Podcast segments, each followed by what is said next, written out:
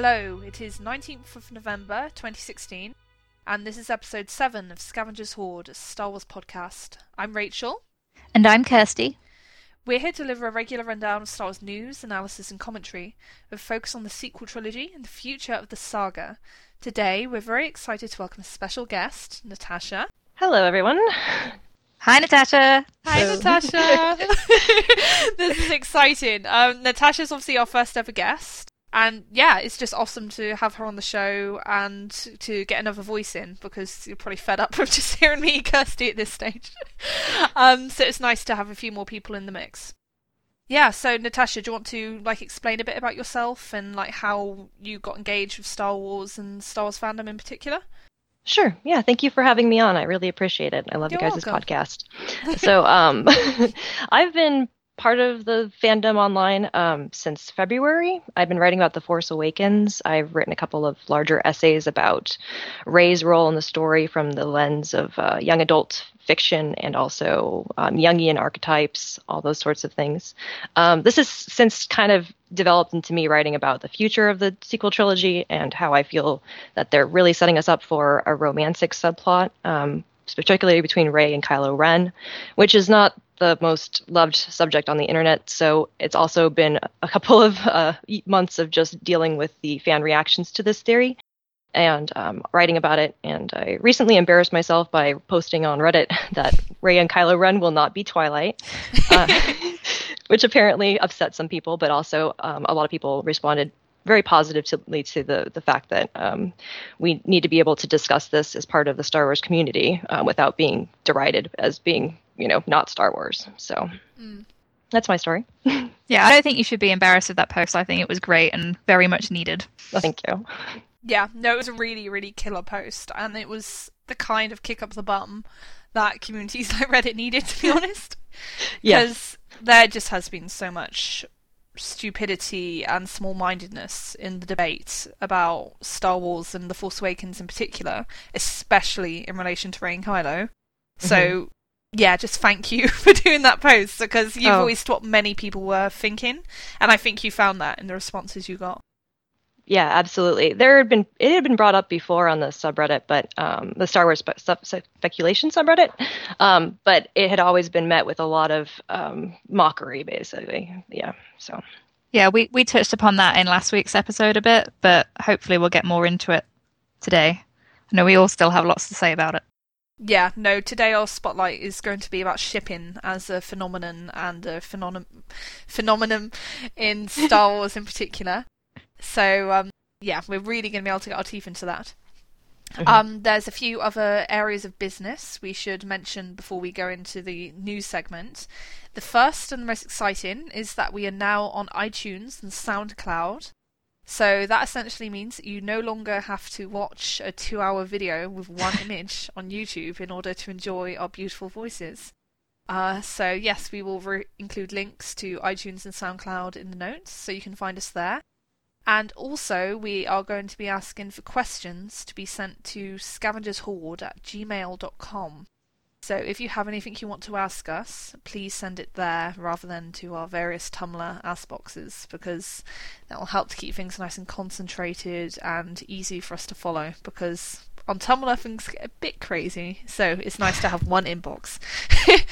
um, and just generally, guys, how have your weeks in Star Wars been? Like, has anything particularly notable happened, or is this like the highlight of one Star Wars week?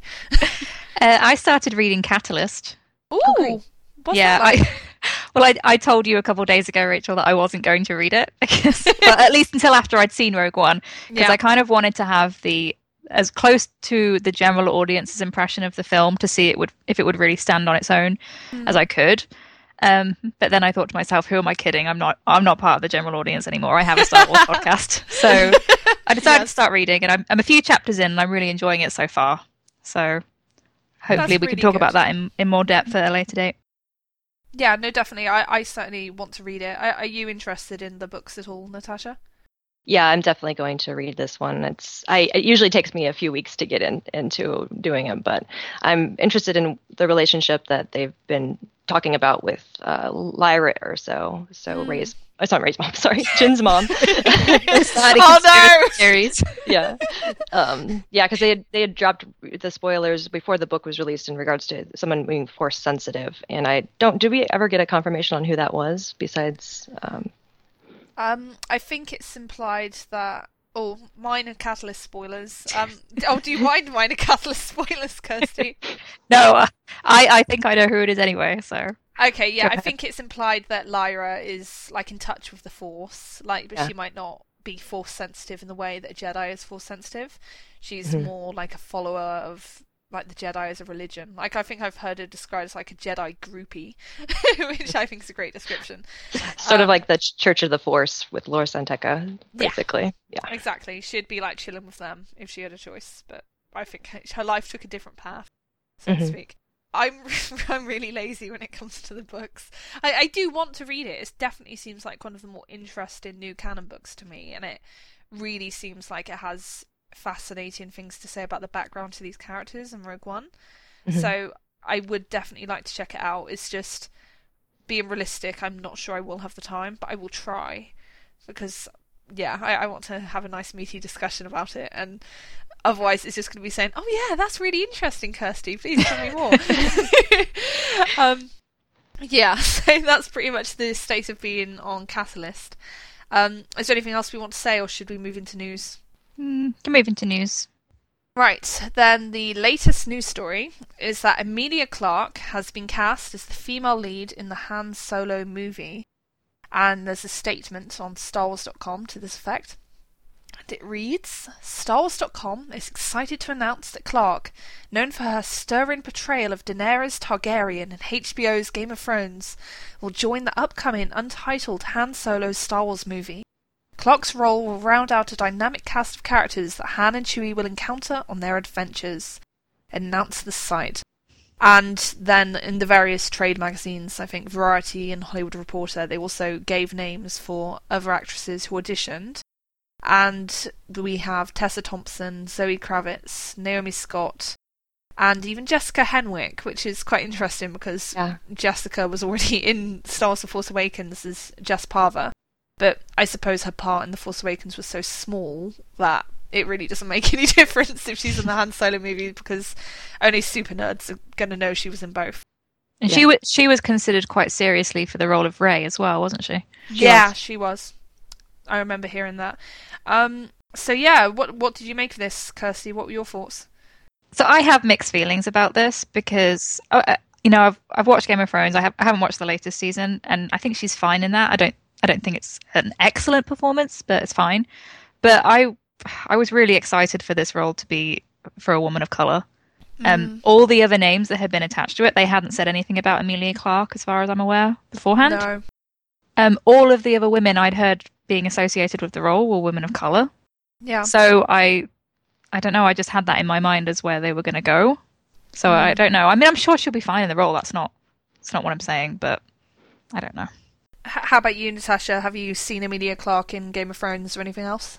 Oh yeah, I'm a huge um, Game of Thrones and A Song of Ice and Fire fan, so um, I've been watching her, and she's she's a talented actress. Uh, she gets a lot of hate for Game of Thrones because her character is kind of um, yeah, it's a little bit over the top.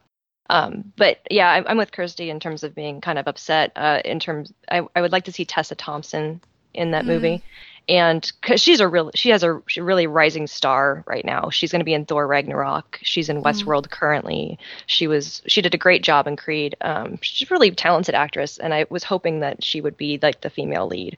Um, since so if you know if this is handed over to Emilia Clarke kind of it is kind of a disappointment. Mm, yeah, no, that, that was kind of my feeling. I've never known a film franchise to have a type for its female leads like Star Wars before. So Yeah. if you think about it, Carrie Fisher, Natalie Portman, Daisy Ridley, Felicity Jones, and now Emilia Clarke, all white br- brunettes, all of Mhm. them. And the last three, they've all been British too. So, like, I, I'm a white British brunette girl, and I think this is way too much. Yes. I really think they need to step it back. Yeah. It, yeah, it- like I'm sure Emilia will do fine. Like I, I don't think she's a fantastic actress. I, I think she's just okay. Yeah. Um, but that's probably because her part in Game of Thrones it doesn't. It's not the most demanding role in that series, and I think she does fine with it. She's just not spectacular or remarkable in my opinion. And I know that people haven't had the highest opinions of her performances and other things, like Terminator Genisys, or however Yeah. you meant to pronounce that title. It's just hideous. Um, uh, so yeah, like I, I hope she does a good job, and like Lord and Miller, who are directing it, they always seem to do good stuff. So Oh, yeah. hopefully they'll bring the best out of all the actors. And yeah, I, I am really disappointed. So I found the other actresses they were auditioning much more exciting, and I, I've seen Tessa Thompson on Westworld as well, and I, I like her there. Her, her character's a bit d- difficult to relate to, shall we say? Over the Um, top. But yes, over the top. Yeah, to put it mildly. Um, but she herself performing that role, she's really good. Um, so yeah, I would have preferred to have seen someone like that, but I guess we have what we have, and I, I would never want anyone to do badly. So I, I just hope good comes of it. Yeah, I'm I'm now curious to hear more about the role because we'd been speculating that it could have been Sana Starros from the Mm. comics, but that can't be the case now unless they're going to whitewash the character. That would be Um, awful. Yeah, I've seen people say they still hope that that's that's going to be the role, and I'm, I'm thinking no, No, no, they they can't no. do that now. No, Um, that's a rabbit hole they do not want to dive down. yeah, so I wonder when we'll hear more about that. Yeah, like I'd imagine probably through spoilers first. I don't see them officially releasing any more information. Although then again, they might do a presentation at Celebration next year where you find out more. Mhm, That's true. So we, we will see. Um, right, have we got anything else to say on Emilia Clarke being cast? No.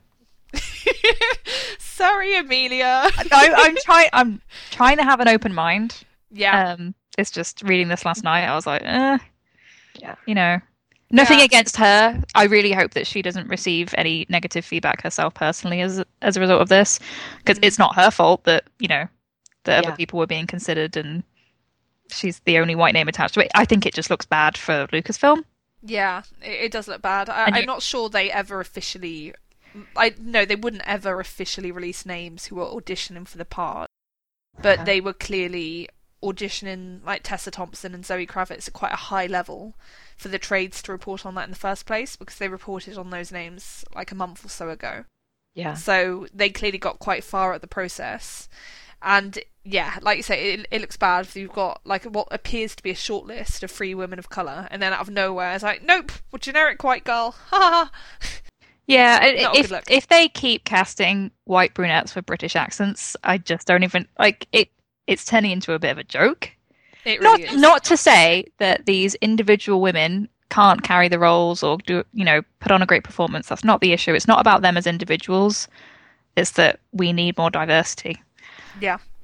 Yeah, and beyond that, we will see so many speculations around them being related because they all look the same. oh yes yes because we already have Jyn as Rey's mum theory Yeah. so now we're going to have maybe Emilia Clarke and her role had a secret affair with Han Solo and somehow that resulted in Rey Oh yeah. I'm sure we'll see that I, I prefer that there's a cloning facility. where they're just producing these women, and that they're all like just the same woman with minor facial modifications. like this very Star Wars. It's very sci-fi. It, it's like I, I've seen someone who insists that Rey is the child of. um, she is the child who is born to Jyn Erso via artificial insemination of Darth Vader's sperm.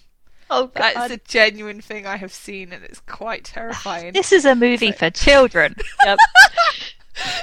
Can you imagine Luke explaining that? Rey, you are my sister. Oh. well, it's better than Rey. You're my father, but you know. yeah, it's true.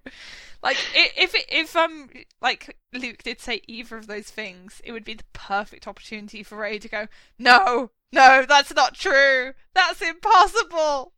she just quits and just gets on the Millennium Falcon and flies away. Credits roll. That'd be amazing. I'd love that. Right, are we ready to move on? yeah Okay, then the next story we have is about episode 9.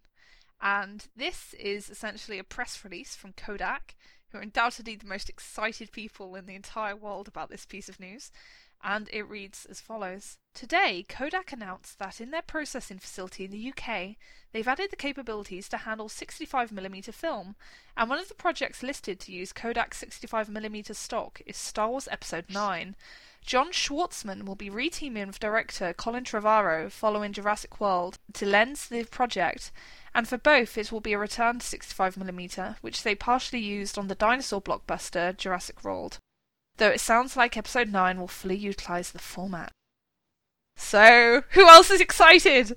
I am. I am excited about this. Yay, that's so good. I've read like I've seen various outlets discussing this, and they're like, meh, I don't care. And it's like, but the, in terms of picture quality, this is like the next evolutionary step. This is really exciting.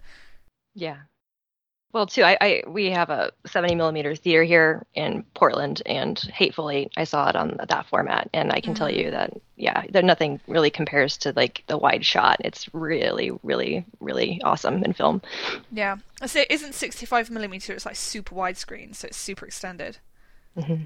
Yeah, the oh, the other film I was thinking of that was out a few years ago was Paul Thomas Anderson's The Master. Did you mm. see that? That was yes. stunning. Yeah. Yeah.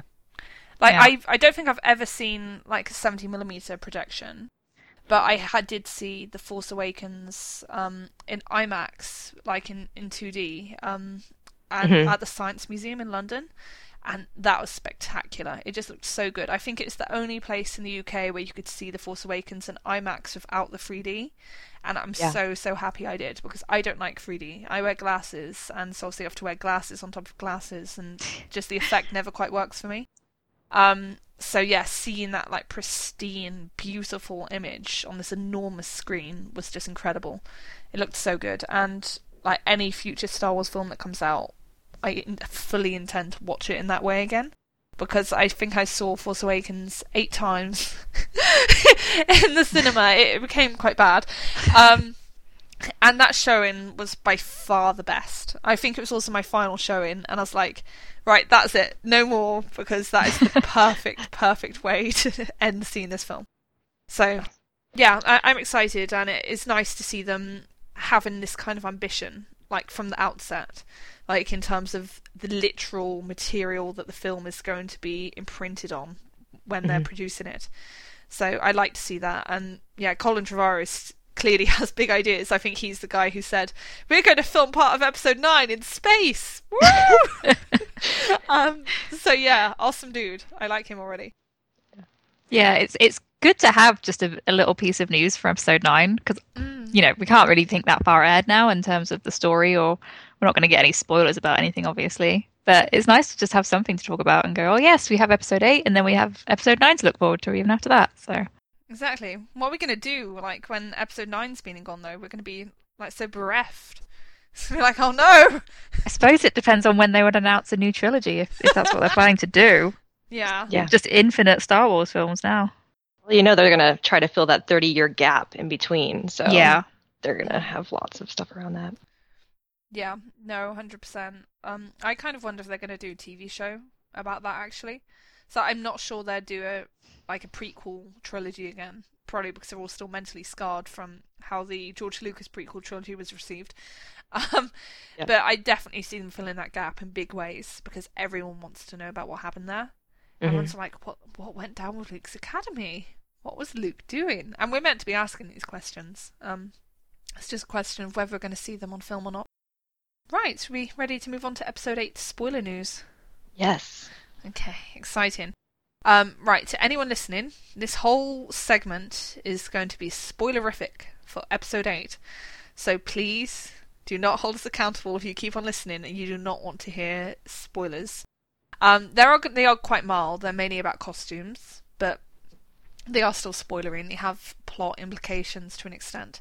So consider yourself fully warned. Right, this comes from Making Star Wars and the descriptions go as follows. So the first one is Benicio del Toro has been described as a classic man in black, as in he wears all black and he's dangerous. His character is clean shaven, with hair not unlike that of Poe Dameron's in length, While the Wrap let us know he was up for the role of the bad guy in the film some time ago, it doesn't appear the heroes see Del Toro as a bad guy, at least not at first. We think he's connected to the casino set we talked about some time ago. On paper, it sounds a little close to Lando Calrissian in The Empire Strikes Back, but before you panic, there are some details we're still working on that make that appear a bit of a stretch. Right. Then the next one is Laura Dern's character, and it says Laura Dern is probably the most bombastic of the new characters from the rumours we've heard. She is very aristocratic and fancy in a way we haven't really seen in Star Wars before. Her look is unique. The biggest defining detail of this character is that she has pink hair. Sources are at a loss for words when they try to describe her hair, which is very ornate, almost like something out of the Outlander Club in Attack of the Clones. In the near future, we will have details to share on a jumpsuited Kelly Marie Tran and her role in the film and how she ends up tangled up with Finn in their shared story. Her look is almost the opposite of Dern's character. She's just very normal looking, but her situation is supposedly really cool. We'll have more on Finn and Kelly Marie Tran in the near future that we can share. Right, so, Natasha, what did you think about these little tidbits? I think that's excellent. Uh, I like the idea that we've been hearing a lot about uh, Laura Dern's role as a in the Resistance. I believe Mhm. they thought she was going to be um, Yeah. kind of as a foil to Leia and Poe. That's right, Um, yeah. But I think based on this description, it sounds like she's going to be more um, kind of in line with what Benicio del Toro is, you know, representing more of a aristocratic ruling class. It sounds like. I don't know for quite for sure. I just can't imagine pink hair and uh, you know resistance general, but maybe it's the you know maybe it works. yeah, no, that was what I thought really, because Yeah. obviously in these early rumours we had about Laura Dern, she just seemed like a political rival to Leia in the Resistance. Hmm. And since the Resistance isn't like a hotbed of intergalactic fashion, from what we've seen, they they all look pretty like basic, shall we say? Um, I was very surprised by this because I think, like the description says, this seems very reminiscent of the prequels, which are very excessive and flamboyant in their costuming. Yeah. And yeah, from that description, and also the way that in the article they compare Laura Dern's character to the extras that were seen on the Dubrovnik set when they were filming there around springtime. And all those extras were very ostentatiously dressed, like in finely tailored clothes and so on and so forth.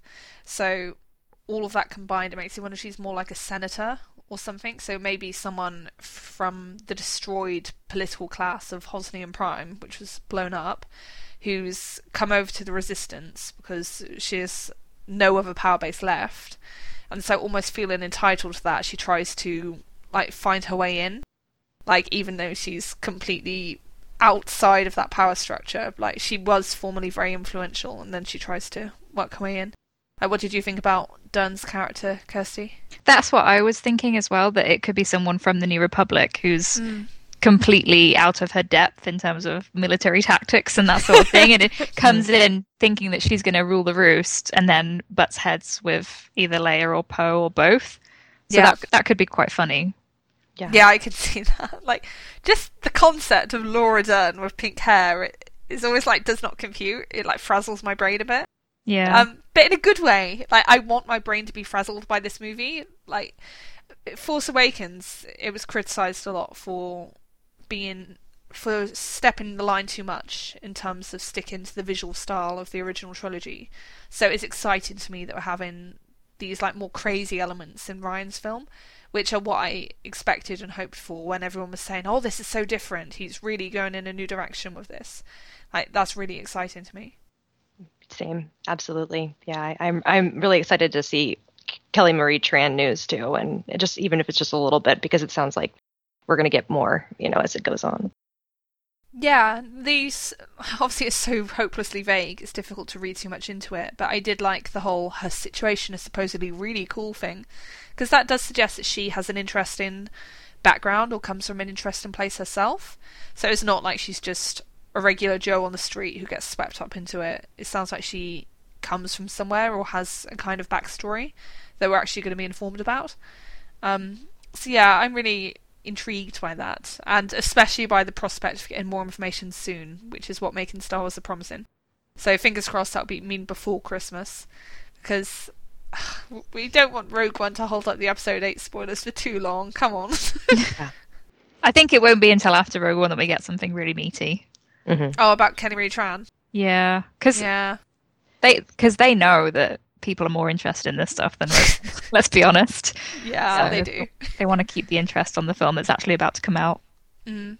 It's in- interesting to me actually because I have the impression that making Star Wars they really haven't got much about Rogue One. Like I haven't seen any like major major Rogue One spoilers from them at all, like ever.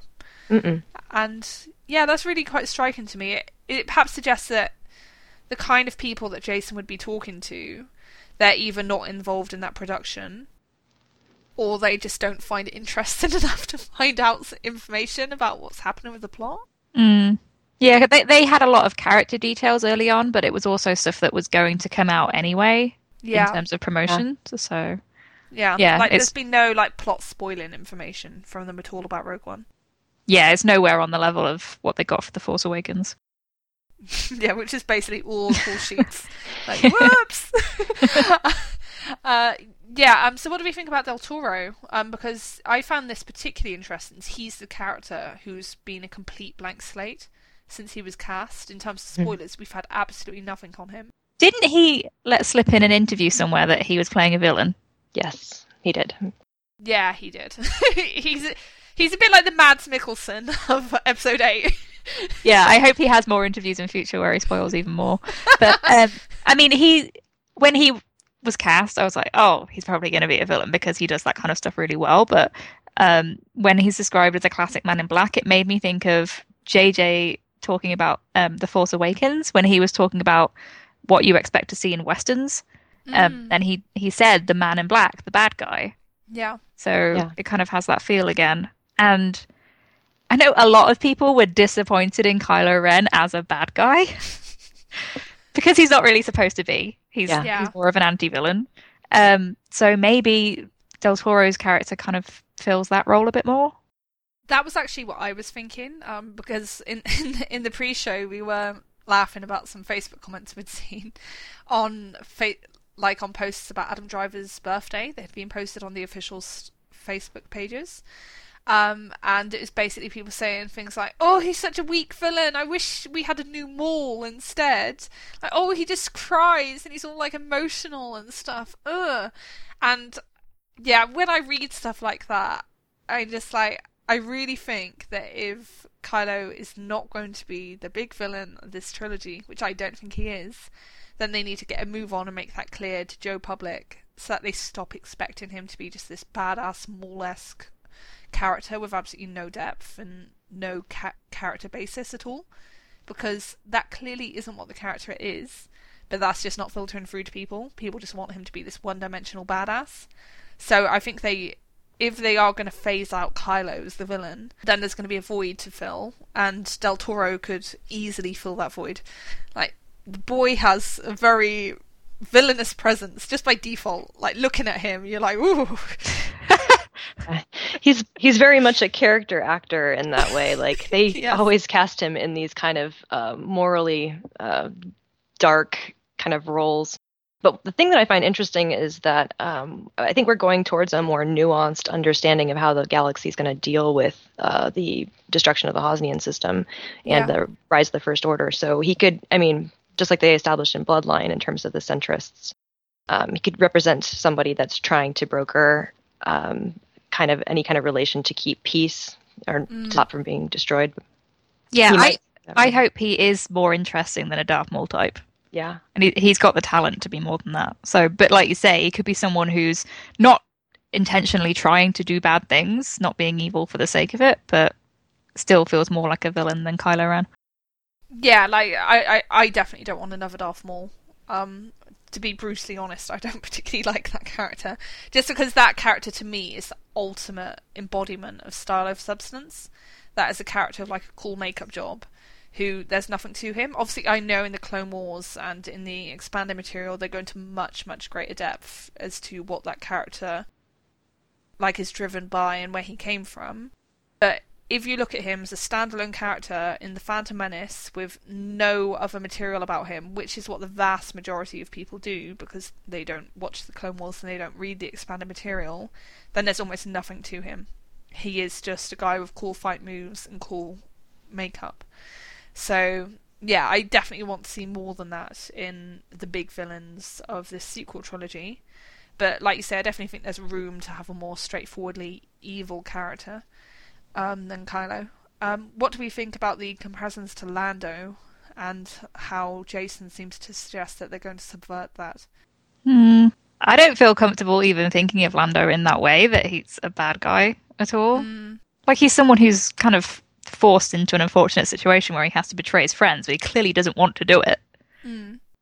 I kind of wonder if they're going to subvert that by making you think it might be a similar situation with Del Toro's character, so that he seems sincere, he seems to genuinely be behind Finn and the Resistance and everyone, but then when it comes to betraying them, he there are no qualms. He doesn't like feel regret or like actually any real attachment or investment in these people.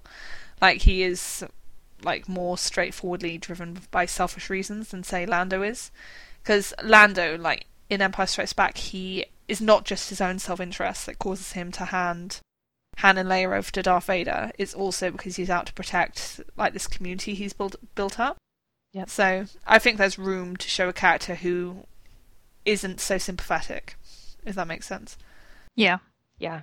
And I think if you, I, I read the Lando comics, and I feel like they kind of provide a context for his character a little bit better um, on the le- level of him being a leader, you know, in Bespin, and um, him um, being very morally gray. Like he has a relationship with an Imperial uh, in the comics, like the kind of like area head, basically. So Mm. it's just about playing the game. So you have like a morally neutral character that um, is only looking to kind of advance his own ad- agenda for his own needs. So that Yeah. selfishness will probably take a lot of the uh, what we consider evil um, in Del Toro's character. So Yeah.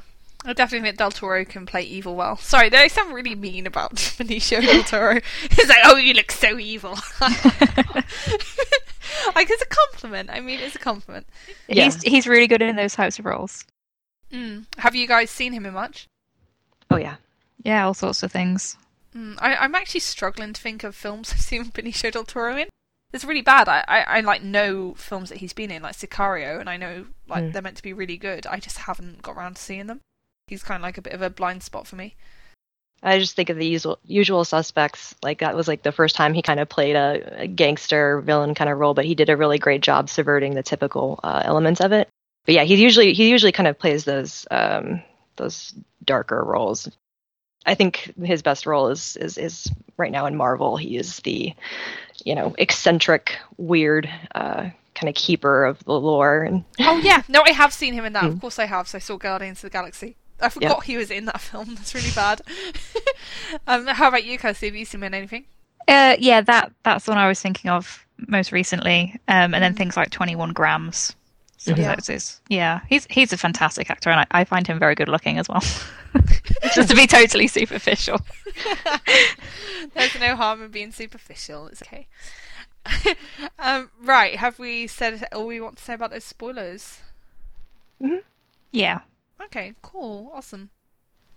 Then we'll move on to Rogue One news, and the first thing we have is an IMAX poster. Have has everyone seen this IMAX poster?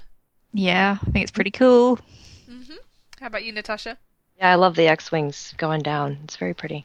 Yeah. No, I, I like this one. It feels more cohesive than most of the posters have. Um, it's still not a magnificent piece of art that I would hang on my wall, but as far as Rogue One posters go, it's probably my second favourite after the main theatrical one. So the one where it's a big Jyn face with the plans projected on half her face.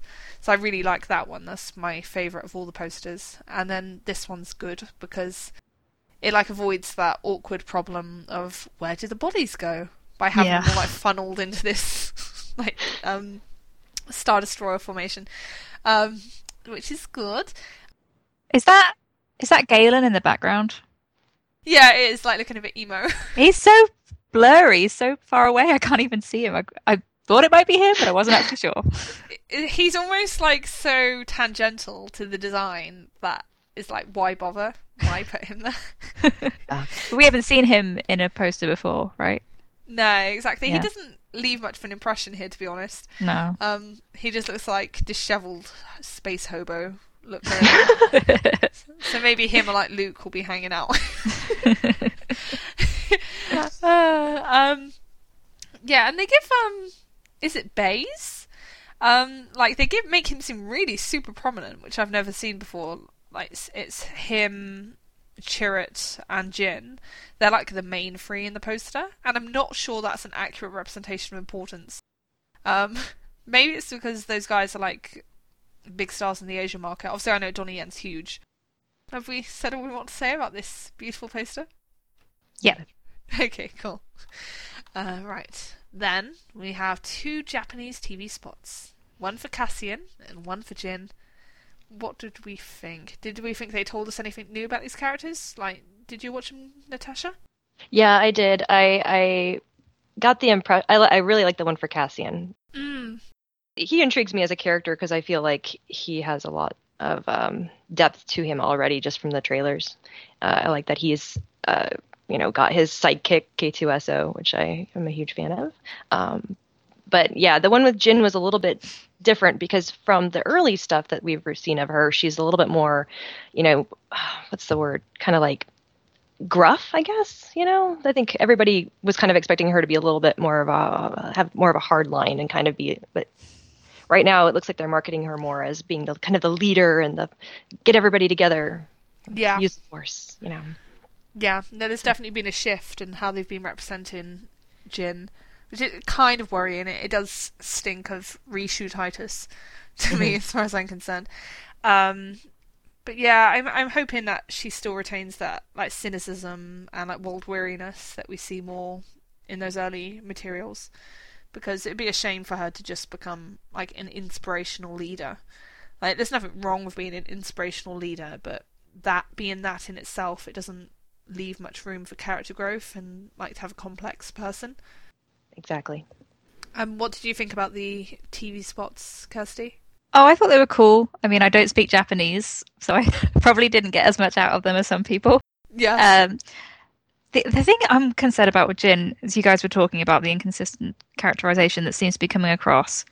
There's Mhm. something about sh- like she's new to the rebellion. It seems like she's being Yeah. called in, Yeah. and then these other characters seem to be already part of it in some way. Like they're all coming from different factions, Mm. but um, I just wonder how they're going to have her leading the story. Is it enough that it's just because it's her father who's to do with, he's related to building the Death Star, Mm. or like what what is it about her that inspires the others to take the action and band together?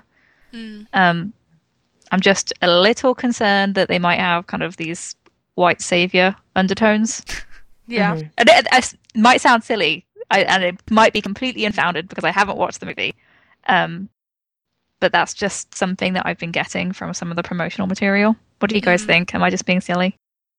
It is a bit worrying. It goes back to this whole Snow White syndrome that we've seen before, like having this central woman like surrounded by a bunch of other people, and like you say, obviously because the people surrounding Jyn in this movie, me- they're all men of color. Right. then Mhm. like you say that can't help but have like implications in terms of like real world precedent and like what message is that conveying in terms of the racial dynamics and I, I strongly doubt this even entered their minds but I, like I, I would like it to think it did in some some way so that they could take that into account and make sure like you say they didn't fall into that whole white savior trope because yeah, that has the potential to be quite icky if handled badly.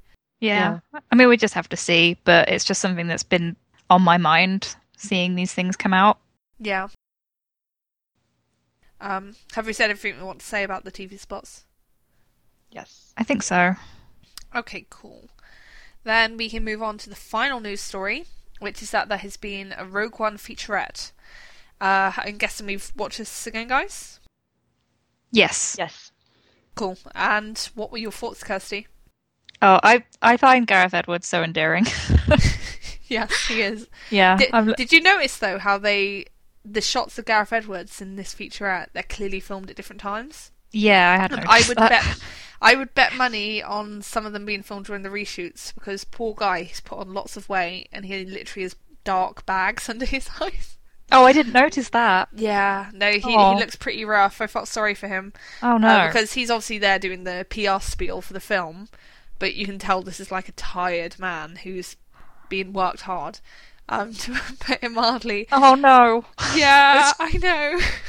I just, th- I really hope this film is great and all of our fears are, you know, put to rest and it's all Yeah. good. But poor Gareth Edwards, if that's the case, and we were talking before before starting recording that there's there's been this uncomfortable vibe that the film might have been sort of wrestled away from him because of the reshoots and stuff like that, and how much of the finished product is really going to be his his own vision. Yeah. Yeah. I, yeah, I really That- hope that it is. But That is something I worry about. He he's clearly so enthusiastic, and he has so much like passion and love for Star Wars, which is lovely to see. Um, but yeah, I, I do worry about him because it's like, oh, he's so nice. I just want everything to go his way, and for him to have made the film that he envisaged making. Like, I think best case scenario is that there were really, really severe problems with this film as it was originally because they were rushed and they didn't have time to finish everything they needed to. So then they took a break to rewrite the script essentially, and then went back in and filmed the stuff they needed, so that they could make a really good film that everyone could be proud of. That's best case scenario, and that's what I hope is the case. Um, but yeah, it, it's very difficult to speculate on these things because we're dealing a lot in terms of gossip and rumors. So yeah, it's best not to form too many conclusions on the basis of that. Um, what d what have you found about the featurette and like all of this Gareth Edwards stuff, Natasha? Oh, I uh yeah, it's nice to see his enthusiasm. He's uh, but I also you can also tell that yeah, there's a lot of weight on his shoulders because I feel like this is the first anthology film. People have a lot of expectations around it.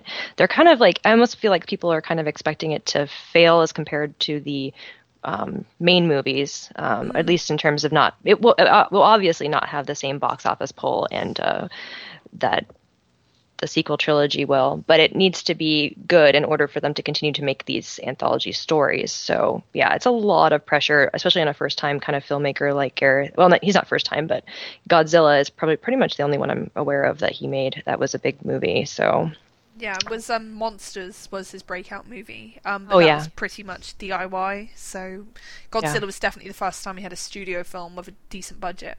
yeah, So, yeah, fingers crossed.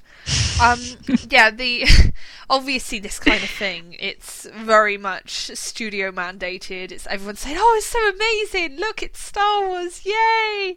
Um, which is all great, and you can tell there's lots of genuine like love and excitement on the set, which is fantastic. But the most substantial thing to come come out of this, besides from observations that poor Gareth Edwards looks very tired, um, is that there's a rating at the end of the US version of this featurette. And it says that Rogue One is going to be PG 13 for extended sequences of sci fi violence and action. And that is not very unexpected because it was hardly going to be rated R or or X or whatever the American rating system is. um, um, so yeah, I think this is pretty standard, really, in terms of what we are expecting. The, main reason why it's surprising to me is that we have a rating this early, because I would have thought you couldn't get a film rated until you had a final cut of it. And given how last minute everything is on Rogue One, I'd almost be shocked if they had a final cut at this stage. I'd expect them to still be working last minute, like literally days before it starts getting its press showings. Um, but yeah, they're, clearly they're doing better than I thought they were because presumably they have a final film or what is is near as damn it to a final film.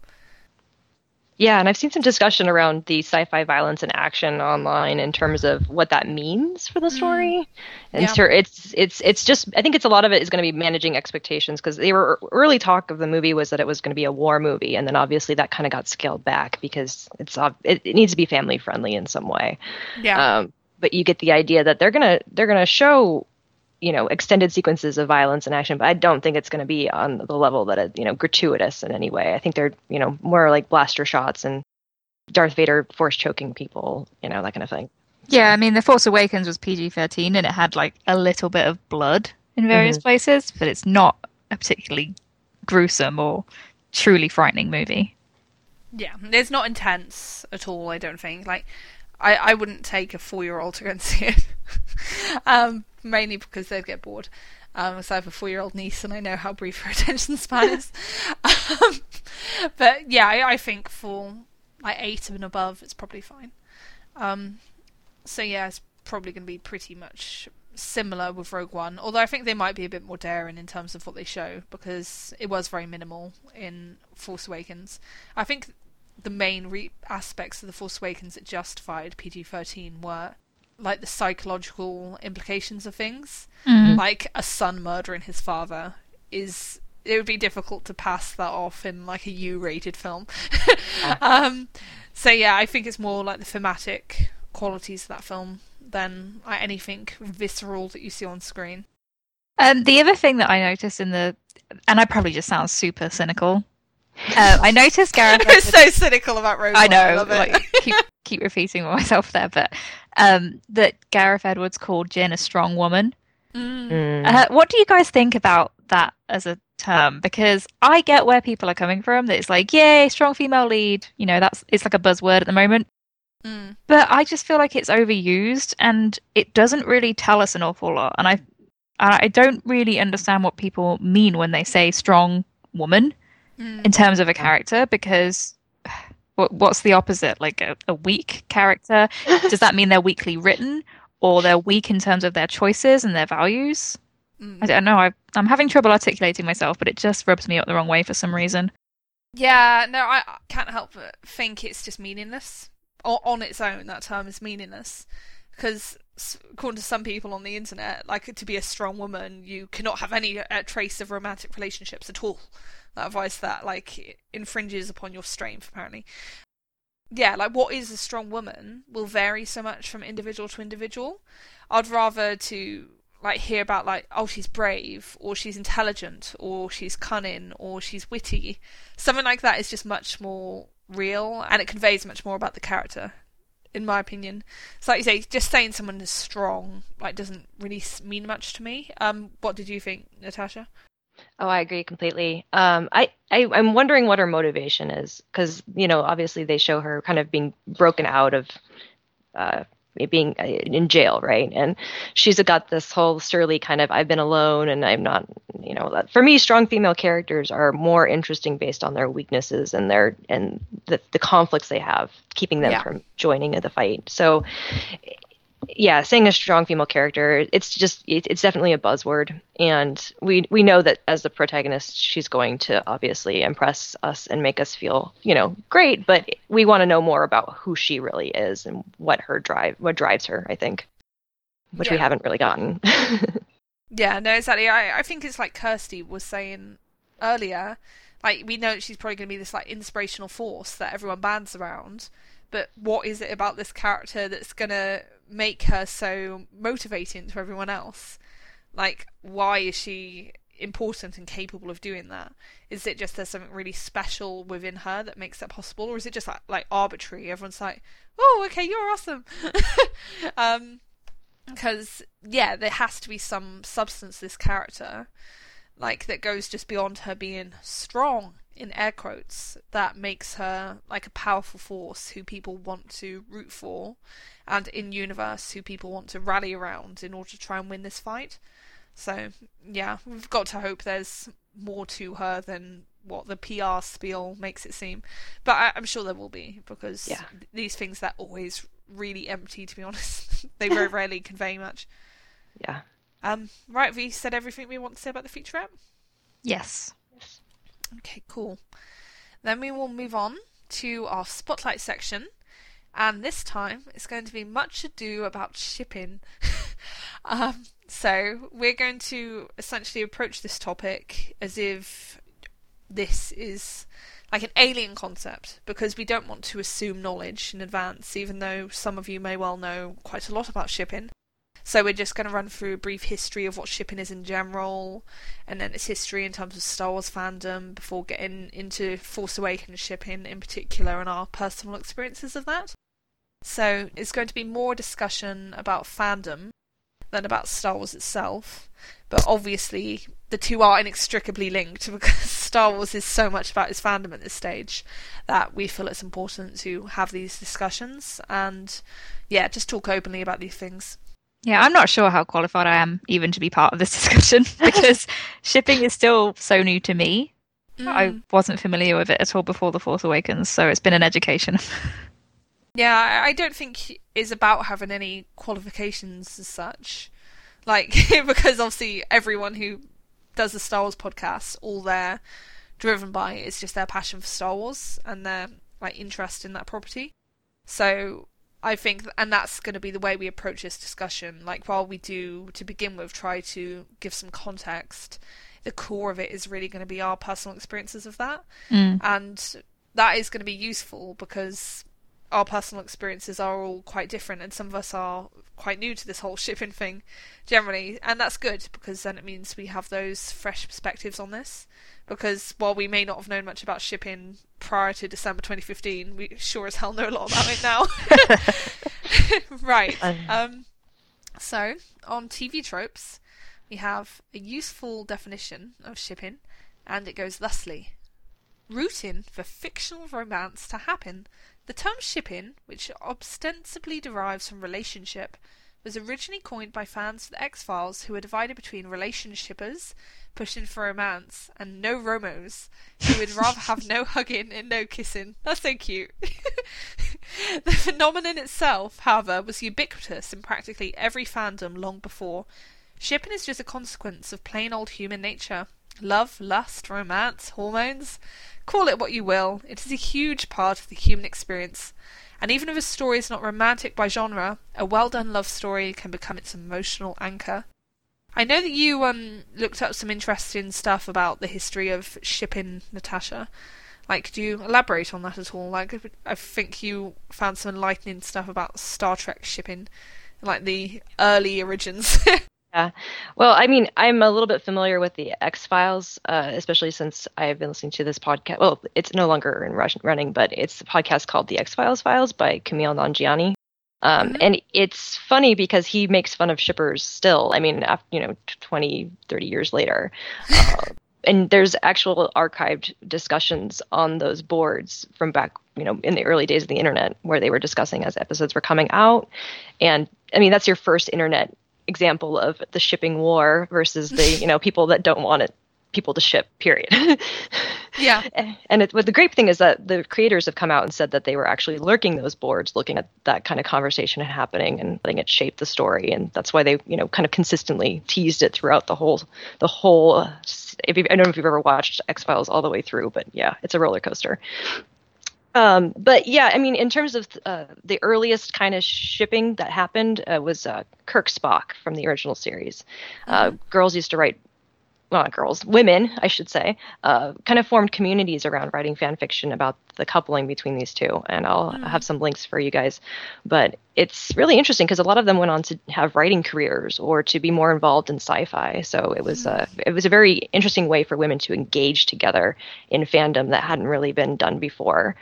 Um, and then that kind of kept going. There's, of course, you know, Star Wars had its own shipping um, war going on as well as the movies came out.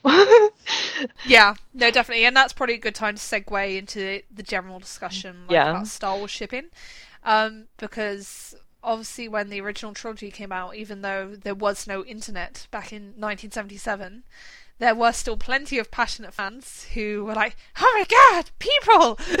and like smushing them together into relationships. Oh yeah. So um, I, I don't think any of us were born then, but looking back at it from like a historical perspective, like you do see that there was obviously Han and Luke, um, Han and Leia, mm-hmm. Luke and Leia. um, I, I, obviously cringe. Although um, I, I see people still shipping them. Yeah, exactly. Yeah. yeah. I follow a few people on Tumblr, and it's very interesting to see. Yeah, no, you do find some, I suppose, crack manifestations of shipping where it is things that have no realistic possibility whatsoever of ever becoming canon because it's stuff like incest. Which, Yeah. and obviously, George Lucas, while he did go in a creepy direction by making Luke and Leia siblings, he wasn't then going to go and have them get married after he'd revealed that they were siblings. Yeah, the stuff that I've seen either has them as canonic, like in the fiction, they are not related, or Right. that they don't know yet. it's, I'm not sure how to feel about that, but you know, ship and let ship. Yeah, That's like so awkward. I guess uh, when the movies were coming out, you know, as they were coming out, you know, people were obviously th there was no impl- indication whatsoever that they were going to be twins until Return of the Jedi, and a lot of people were upset at that point when they revealed that because they felt that it was very shoehorned into the narrative, which you know it kind of was. Um, but yeah, the the stories around the uh, early um, fandom in Star Wars are hilarious and kind of awful at the same time. Like we, you think people are bad on Tumblr or on the internet in general. Uh, you know, shippers for Han Luke would basically throw their homemade zines into Mark Hamill's yard. And apparently his children found them, which is Yeah. oh, poor, poor kids. That must have been so traumatic. Yeah, some people were very very invested in that and uh, but i mean a lot of a lot of good stuff came out of it as well we're not just focus on the negative but i thought that was Yeah. funny I, I do think it's interesting because it's not like shipping is a phenomenon that is linked to the internet. Uh, Shipping did not come originate with the the internet. It's something that existed for many many decades before, and that to me does convey that there is just something intrinsic in human nature when you get invested in fiction and fictional characters yeah that there is just this natural impulse sometimes to like speculate about the relationships between those characters and get invested from that point of view because that is all that shipping is essentially it's about thinking oh wouldn't it be interesting if x were put with x and so on and so forth Yeah, I think it's different for every single person, right? Because everyone engages with fiction differently. Um, Yeah. Mhm. So w- we might talk about this a bit later, but there seem to be different levels of how shipping is perceived either by the shippers or the wider community. Um, So s- some ships are labeled as crack, like you say. They, um, the shippers themselves largely know that there's no chance of actually happening in canon, but that's not really why they're into it. yeah Mhm. sure And then some people, and I would put myself into this bracket, um, ship something because they think it's where the story is going, and that's what they're interested in exploring with other fans. mm. exactly i think i think i myself would be the latter in that situation as well yeah no for me it's important that there is like concrete reasons in the material to think oh yeah i can really see this dynamic and i think there are interesting ways this could take it i i don't like ship things because i'm absolutely certain that it has to become manifest in the story going forward but i do have to think it has a legitimate possibility of becoming part of the story going forward uh, because my enjoyment of say reylo for example that comes from how exciting I think it would be for that dynamic to become a central part of the story in the future films. So my enjoyment of that ship is inextricably linked to my appreciation of the films and how I understand them on a narrative level. So yeah, and and this again is probably a good cue to move on to Force Awakens shipping because we've already started crossing that line. Um, so I, I think it's probably safe to say that all three of us we come to Force Awakens shipping from a Reylo perspective. That is what we are most interested in. But obviously, Reylo's far, far from the only ship in Force Awakens fandom. Um, Kirsty, do you want to reel off a few for the uninitiated? Uh, well, the most popular in terms of the amount of fan fiction produced is Kylux. Mm-hmm. So, to those unfamiliar, that's people pairing Kylo Ren and General Hux. Mhm. Um, so th- that's described as a slash ship, I think. That's Yep. the sa- same sex pairings, um, and you seem to get these in every fandom. And from my perspective, um, Kylux is it's popular because General Hux is something of a blank slate. Yep. He's, you know, I think he has like three minutes of screen time. So people can make him into whoever they want him to be. So if you want to pair Kylo Ren with a man, that might be the way to go. Mm. Um, there's also Finlow. People can probably work out what that is. Uh, there's Dark Pilot, which is Poe and Kylo Ren. And people, you know, a lot of that comes from like an idea of the backstory that they possibly share together. They could have grown up together and stuff like that. So, Mhm. um, what else is there? There's there's Finnrey, um, Storm pilot. Yes, Storm Pilot. Yeah, you missed the pink elephant in the room. Well, I feel like that was kind of media generated, and then it's become much less popular on. I, that could just be my perception. No, It- it's still right. the it's still the second most popular ship. Oh, it It's is? the Oh, okay. Yeah, it's the second mo- like in terms of stories on Archive of Our Own, which is quite a good metric. So I I had a look, and Mm. a lot of Storm Pilot stories seem to have them as the secondary couple, and it's actually Reylo as the primary focus of the story. Mhm. Have you noticed Yeah. that? Yeah, and I, I have noticed that there was like a massive slowdown. There was lots of enthusiasm for and interest in Storm Pilot immediately after The Force Awakens was released. And like you say, a big part of that was media generated. Because there were lots of stories like, you'll never guess the ship that came out of Force Awakens, dot dot dot, it's not Finn and Rey. That's literally a headline I saw. um, and yeah, so there was lots of attention on it from that perspective but it's interesting how yeah it has waned and like the mo- storm pilot community on tumblr is much more quiet than it was initially. And yeah like I, I've I, I don't ship it. Like zero problem with storm pilot. It's fine. It's awesome. And I, and, and I do like, like you can see the flirtatious edge to Oscar's performance as Poe. Um but I'm just not interested in reading stories about that pairing.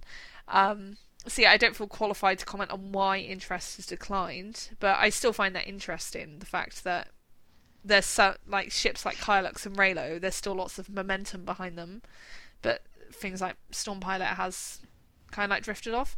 I do Mm. wonder if it's like I think John Boyega, like a few months after Film came out, he kind of doused that ship somewhat. I think in comments in an interview, like just saying it's more like the fans than what will actually happen. Um, but I don't have a source for that, and that might be a false recollection. That might suggest that some people are more interested in ships that will be canon than a, like because Kylux. I think you know ninety five percent of its shippers probably know that that's not going to happen in canon. Yeah, That's not probably why they ship it. yes. Um, but it sounds like from Storm Pilot, if that's the reaction that was there, people thought that it actually could happen, and then he said that it wasn't going to. I think there was So like that- a Twitter campaign to like make or like I- it was definitely on Tumblr, but also on Twitter that they wanted to feature you know a gay relationship within Star Wars, which is definitely we do need that representation. Um, but I think they kind of got a little bit of a, a backlash from. Well, just not a backlash, but maybe just a more of like, yeah, the dampening of the expectations. So I think that kind of Oh, okay. mitigated that a lot. Yeah, the idea of campaigning for a ship to happen is interesting. hmm So, like that could easily go too far. I think Yeah, you you have to be respectful because it's it's the creator's vision that's most important. So Mm. exactly. Um, I would like to offer a slightly different perspective on Kylux. Again, while I don't ship it, I've got a friend who is very like into General Hux, and while sh I don't think she ships Kylux either, she is very strongly aware of Kylux because you can't be a fan of General Hux and not notice what's going on in Kylux fandom. It's the two are like inextricably linked. Um, but I do think it's also about those characters both being like in a similar position of power. They're both powerful young men, so they are like on a level in that respect. Um, and there's also the antagonism between them. Oh, yeah. is, is that whole idea of oh they hate each other so passionately they must be in love. Oh, I don't. I don't mean to imply that there's absolutely nothing interesting about their dynamic in the film. Yeah, there sure. obviously is, and I'm I'm looking forward to seeing more interactions between them. Mm. Um, but I, I think people can stretch that to mean maybe there's some, you know, a, a love to hate kind of dichotomy going on between them, but I don't think anyone's actually expecting that to become part of the the story itself, right? Yeah. Yeah. Yeah, the So- fandom version of Hux is a completely different animal than the movie Hux, right? I mean, he's yeah, they've they've, they've created a, their own character, which I, I find really great. Um, you, you saw something like that when the Harry Potter fandom with uh, Voldemort, Tom Riddle, you know, a younger Tom Riddle.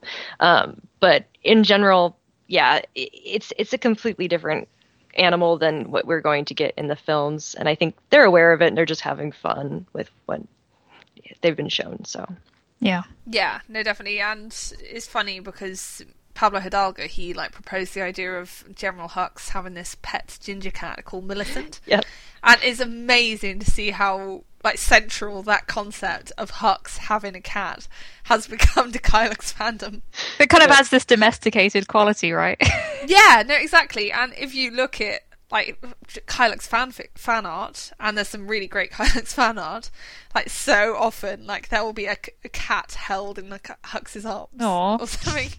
exactly, and that's what it's about. You know, it's about this oh impulse. I don't mind that he blew up several planets. he has a pussy cat. So, so one thing that I have noticed um, in a lot of uh, podcasts and kind of YouTube channels and stuff that are more kind of um, fanboy oriented.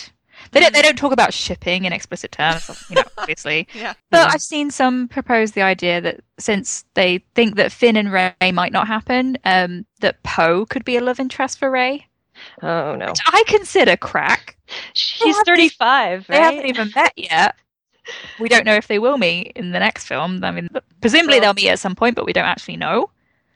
Um, yeah. So novelization ended with them meeting, actually. If you remember that. Oh yes, yeah, it yeah. did. But I just think it's interesting when men speculate about this. It's not always considered shipping. It's just like, oh, this is we're talking about something that could actually be part of the story.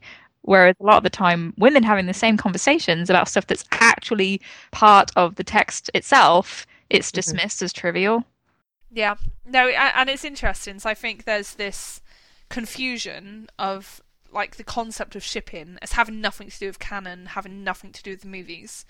Like shipping is perceived as being like a completely separate thing uh-huh. with like no relevance to what's actually on screen. So people perceive it as like projection. It's like purely about like the superficial, the surface level, like about putting attractive people together because you want them to have sex. yeah. That is how shipping is perceived outside of shipping circles and yeah, it's a bit reductive to put it mildly. Um, and I've just realised that I think we've covered virtually all the TFA ships apart from Reylo. Except for uh, Jessica Pava and Rey. Yes, yes, Phasma and Rey. Yeah, yeah. No, that's true. Um, I, I think we've pointed out before that Rey has very limited interactions with other human females in um, the Force Awakens. So it has been interesting to see people go to those like relationships that frank simply do not exist in any way shape or form in the films or in official tie-in media and like latch onto them as like female female parents because there's nothing in the film that helps from that respect unfortunately yeah and that's that's an important aspect of shipping that i think is often overlooked mm. um that you know the force awakens barely passed the bechdel test and arguably it doesn't because um, in the, the conversation that Maz has with Rey, Luke has mentioned. Oh, yeah. And then in the context of Leia talking to Rey as she goes off, they've just had a conversation in the novelization anyway. Um, they've been talking about her son and her hopes for going off to Luke and finding him. Mm. So these these ships are often a reaction to what is not addressed in canon and mm-hmm. um, the types mm. of relationships that are often overlooked by Hollywood. So yeah. I, I don't think that people should dismiss it so easily. Yeah, no. no, it's true. And I think that's a lot of the place that Storm Pilot came from. Yeah. And that would be, because, you know, Finn and Poe are loved and admired. That would be a positive representation. And that, that's a, another thing. I know I sound like I'm against Kylux, I'm really not. But pairing two villains like that arguably would not be a positive representation. yeah. So. Yeah.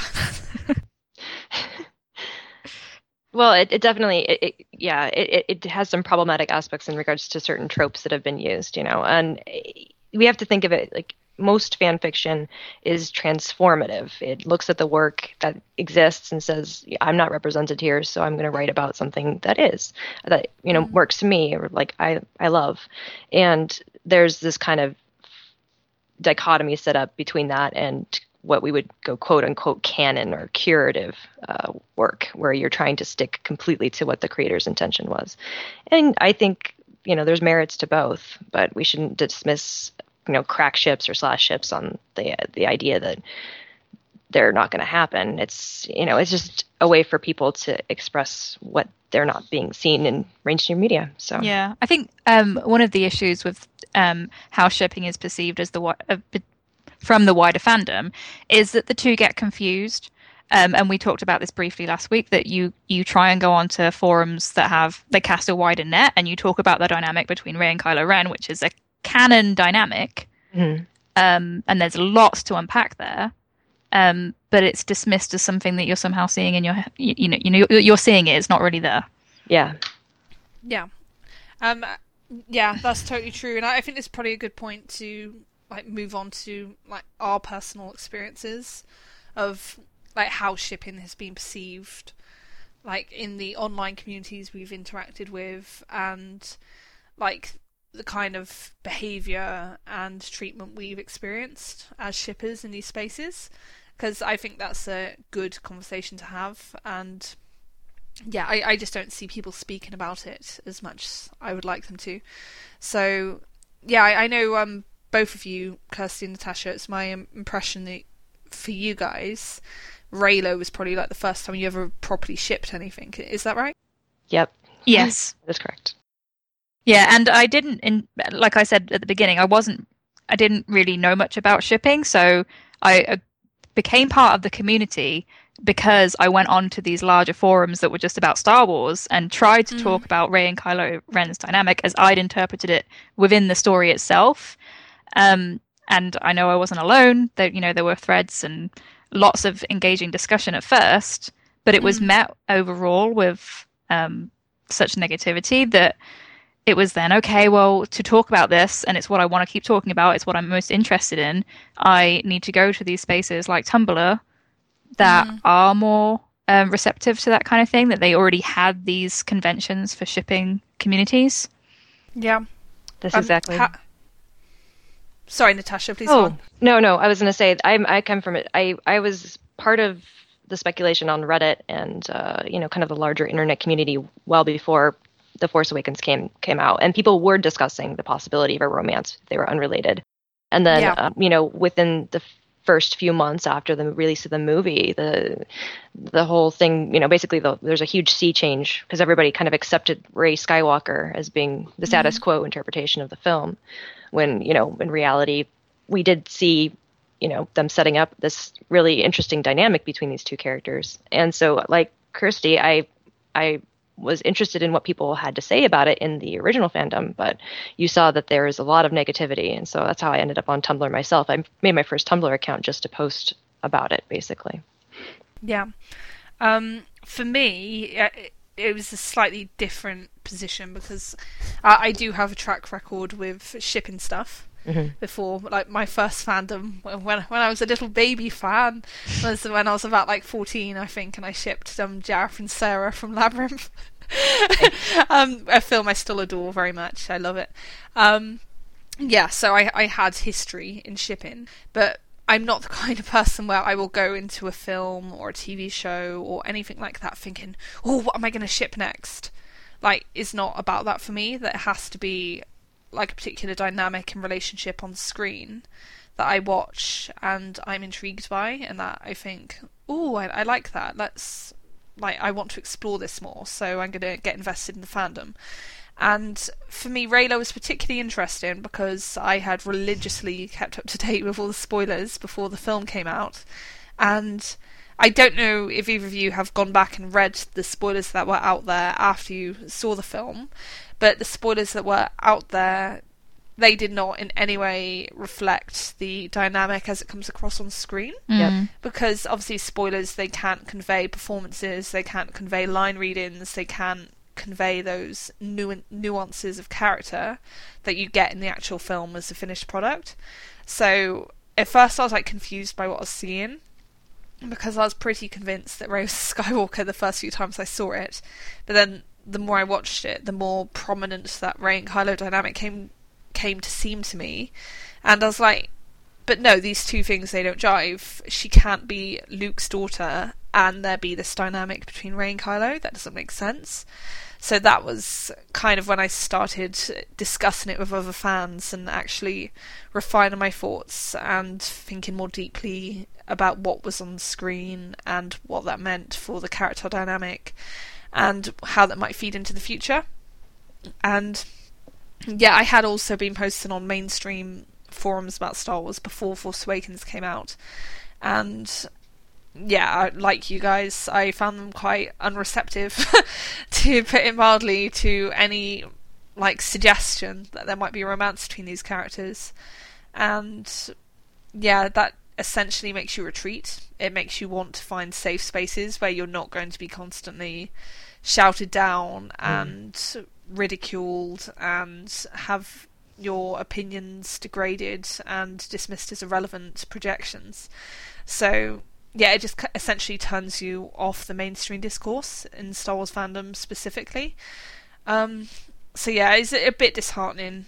Uh, is it interesting though that this ship in particular has attracted this kind of vitriol and this level of resistance from like mainstream Star Wars fandom?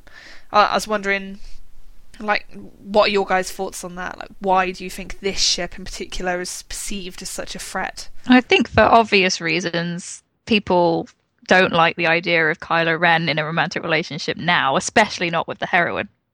Mm. um, so i understand that.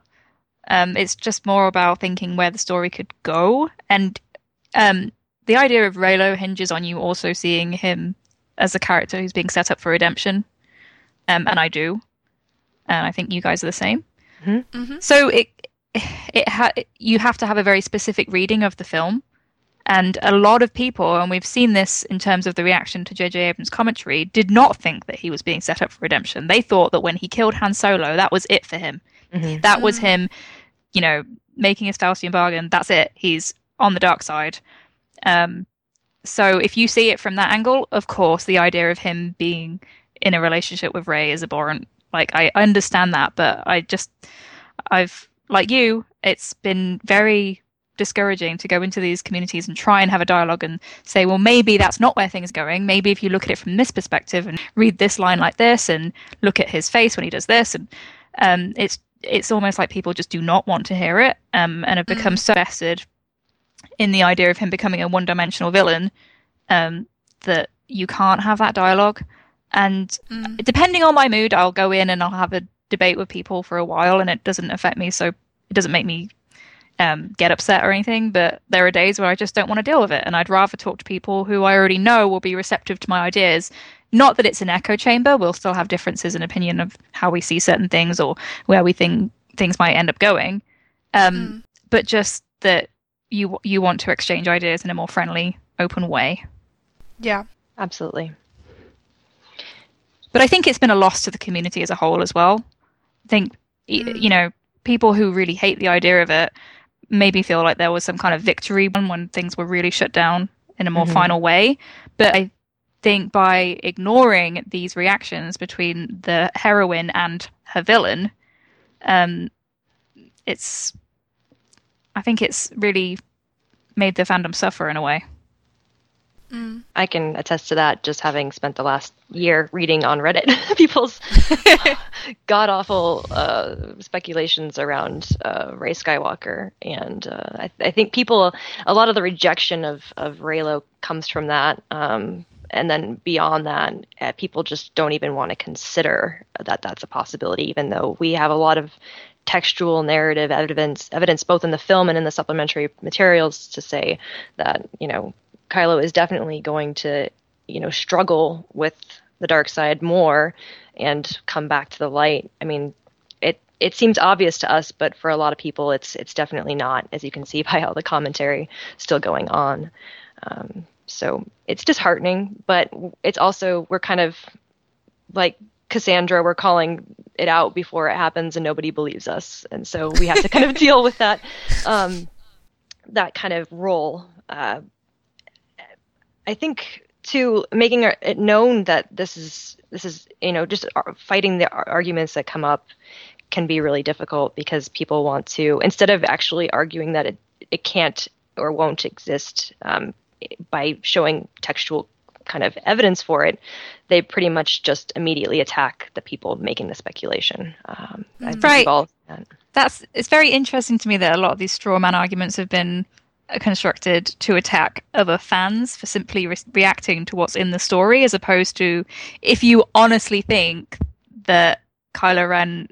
I mean, I, I don't want to wade into all of the various implications people have put on the interrogation scene and that, but people really make him out to be a truly monstrous character. And I know that he is the villain, but it's Star Wars. It's a movie suitable for children, and there are children dressing up as him for Halloween and wearing Kylo Ren backpacks and lunchboxes. And um, I think people lose some perspective sometimes. Um, Yeah. And it's it's like if you really really think that this character represents what you think he does, take it up with Lucasfilm or J.J. Abrams.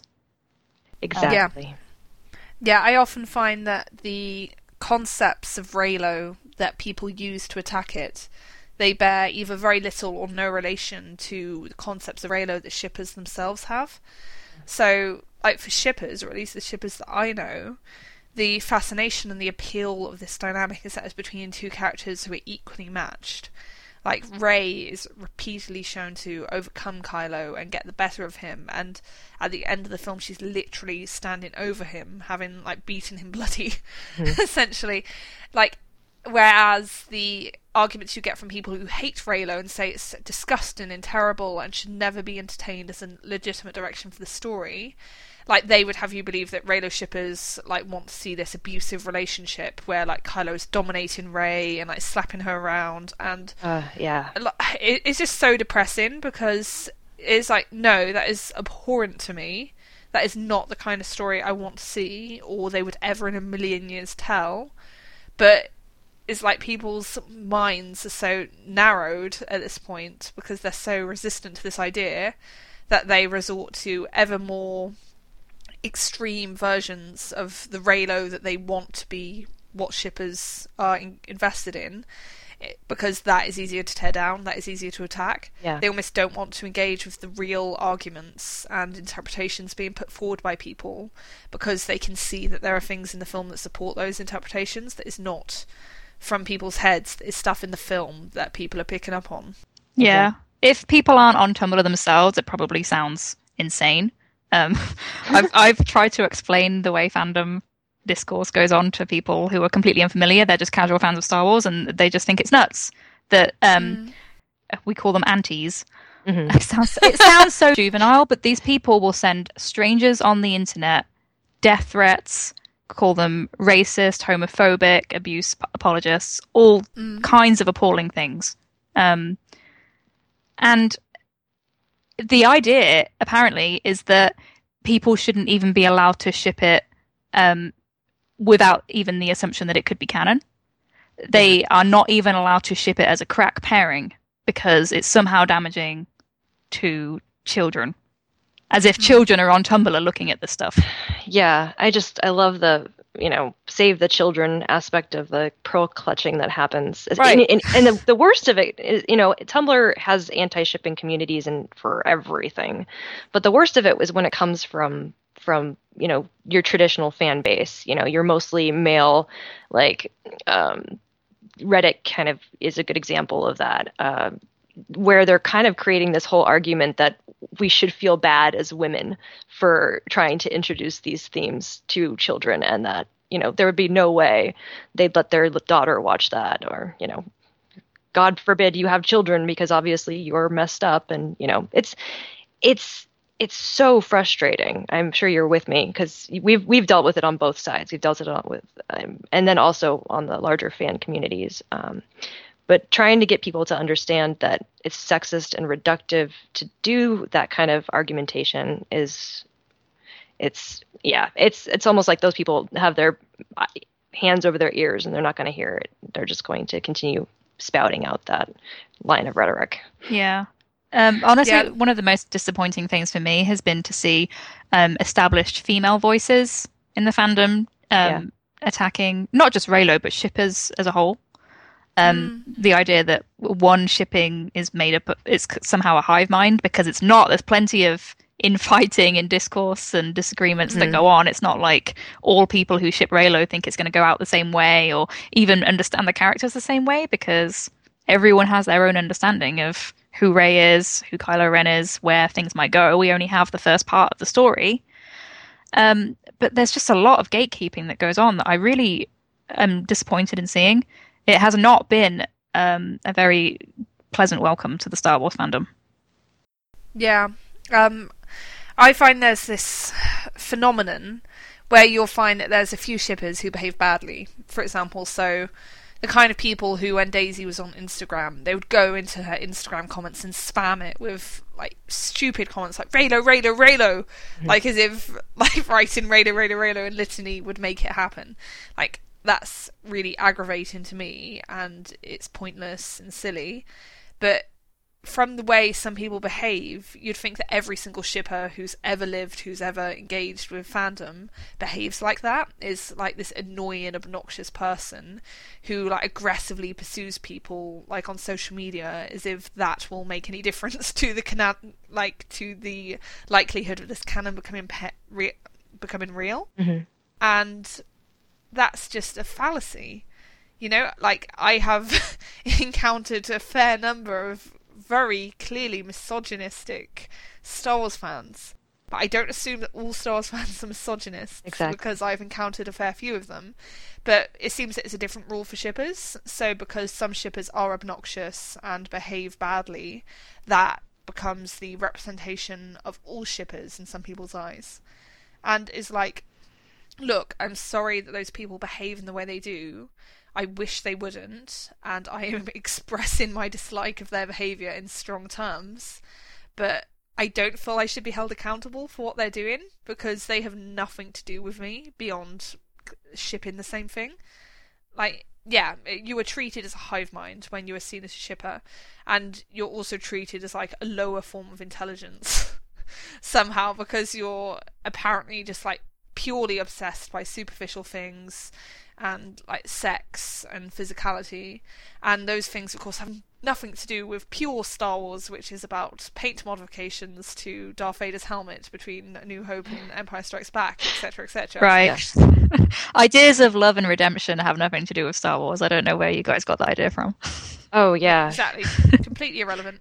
yeah, yeah. The, that's the best part. That's that's kind of the the irony of these discussions that we get with people that are true Star Wars fans because there are just so many things that you could say about the relationship between Padme and Anakin, for example, um, for, and you know the way Anakin treats Luke. I mean, he cuts his hand off. That, but we nobody ever questions his redemption or like he whether or not he deserved it on the basis that he, you know, really literally hurt Padme at the end of Revenge of the Sith yeah, you, you, would think that there would be this kind of like moral policing and kind of like uproar, and, and I won't show my children this if this happens with that, but there isn't because it's it's acceptable. You know, the the, rede- the redeeming love of the original trilogy is the fact that you know the son forgives the father. Uh, so I, I think they're just not comfortable with the idea that that might happen in a romantic context versus a familial one. Yeah, and I, I understand being concerned about the execution yeah. It could be dreadful. I hope it's not, but I'm going to reserve my judgment um, yeah. until I actually see the story. But the idea of um, a shipper somehow being okay with an abusive relationship is is just ridiculous. And if things went that way, I would not support it. That's you know, that's not something I'm interested in seeing. I don't believe it's going to go that way. It's, that's ridiculous. It's Star Wars, but um, I just I don't know. I feel like there's a lot of moving goalposts and mm-hmm. st- straw men, and it's it gets a bit exhausting after a while. I know I'm coming across as really negative, but no, I think we're we're all we're all dealing with a you know a year's worth of of having to combat this useless stuff instead of actually talking about Star Wars like we right. wanted to. And, yeah, and as I said before, I think it really has gotten in the way of some genuine exploration of the true dynamic that's that's here. That it took J.J. Abrams pointing out really obvious stuff about the kind of fairy tale tropes that they were using, the archetypes of the characters, and it's all stuff that we've written about in our essays. Um, mm-hmm. Um, so it was very valid- validating to hear. But even now, um, we, Rachel and I might have jumped the gun last week when we were like, "Oh yeah, the the discussion's changing." It already seems like a lot of that's being forgotten about conveniently because it doesn't support people's headcanons of what, what they wish were going on. Exactly. Um, as, Yeah. yeah, I think it's very easy for people to reject things that don't align with their personal perception. Like so because the because the commentary points towards conclusions that some people would rather deny, it's easier just to like dismiss it as irrelevant with nothing like worthwhile to say and no bearing on anything. Which is unfortunately what I've seen a lot. Like you say, I think our optimism was misplaced. um, yeah, so that that's another source of aggravation. I, I really think at this stage that the the like Reylo will only be accepted as a thing. I think if either a we get spoilers that say Kylo and Rey kiss, so literally unequivocal they are romantic, or the film comes out and there it's revealed to be romantic. Mm. I think it is going to be one of those two things, to be honest. I don't think any amount of discourse or argument will sway people at this stage unless something new and something big comes out in support of it. Yeah. Because if you have the director's own comments like that seem to support that interpretation of the film and that character dynamic in particular, and when they're rejected and when they're ignored, well, then there's not much hope. Yeah. I remember when Bloodline came out and we all kind of celebrated the fact that we got a bigger picture of the timeline and uh, you know the that 6 years before the events of The Force Awakens Luke was still training um, Ben and we were all like oh well finally we're going to stop with the Rey Skywalker uh, stuff. No it keeps going and going and going. And you're right. Until people are shown it they're not going to believe it or they'll try to um, they'll i mean we we have our own confirmation bias but i feel like we've actually made an attempt to take all of the new speculation and spoilers and supplementary materials and not twist it into our idea but change the way that we see the film going or the film's going based on it um, whereas it does seem like a lot of other people are kind of looking at it and going well i'm just going to gloss over this because it doesn't exist until the film shows me so Yeah, that's that's kind of what I mean when I say that I I ship it because I think it's a viable story option. If something came out tomorrow that told me it wasn't going to be, I wouldn't ignore it. You know, I would take it on board and adjust my understanding of the story. But everything that has come out has seemed to seemed to support our understanding as a possibility. Um, so it's kind of funny that it's still being dismissed or people still mock it as a ship because nothing has come out to really damage it. yep Yeah, no, it's true. Um, and again, I think this it go, goes back to this straw man thing. It's ironic, isn't it? You know, you have all this evidence building up that seems to support it, or at least provide a very good foundation for it, and yet the arguments are still exactly the same. Oh, that's so silly. Ha ha, shipping's so dumb. Lols, look Yeah. at those crazy fangirls.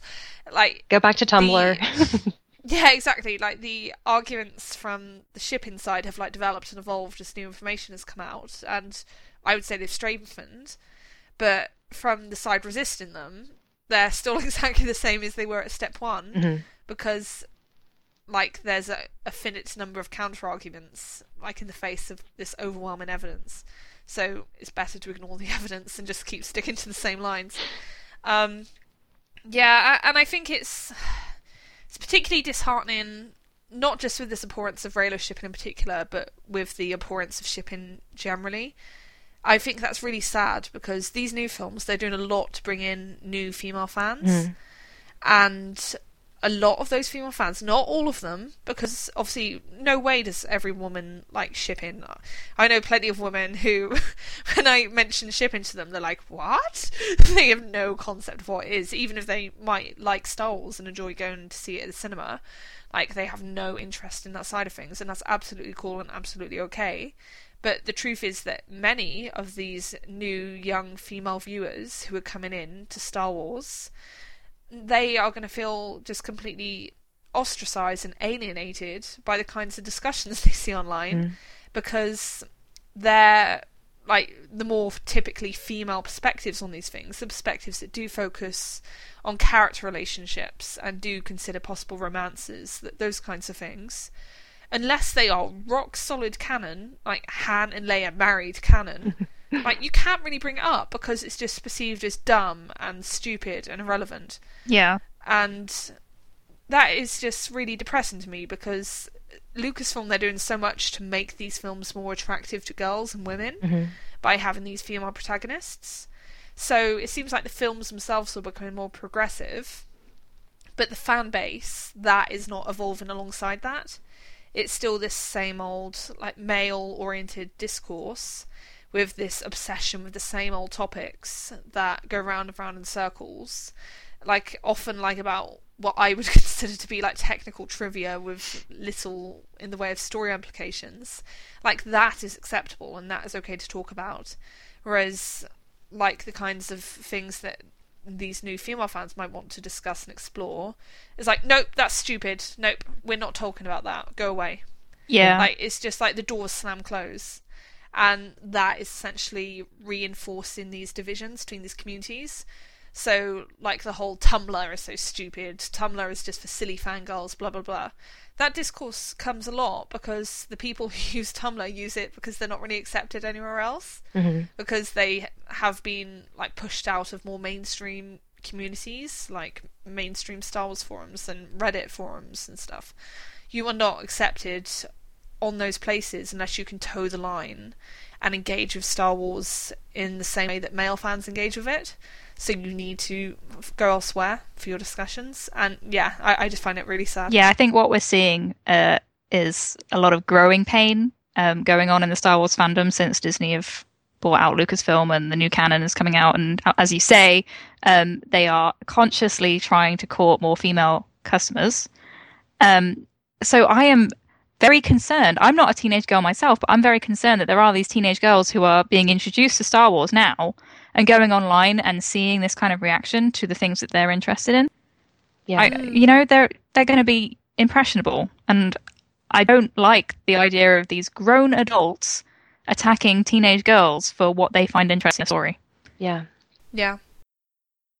Yeah, and and it's like we discussed in our love and romance episode. It's particularly absurd because in Star Wars it is so much about love, and that is so important and central to what those films are. And it's almost like insulting to the films themselves to deny that those things are important Yeah. because they, those films are powerful and memorable and special because of the characters' relationships. Uh, and that is what shipping is, essentially. It is about looking at character relationships and like considering the ways they could go and having fun with exploring those and playing around playing around with them. It's like I don't understand why talking about X-wings and posting photos of cosplay, that's all awesome and fine and great.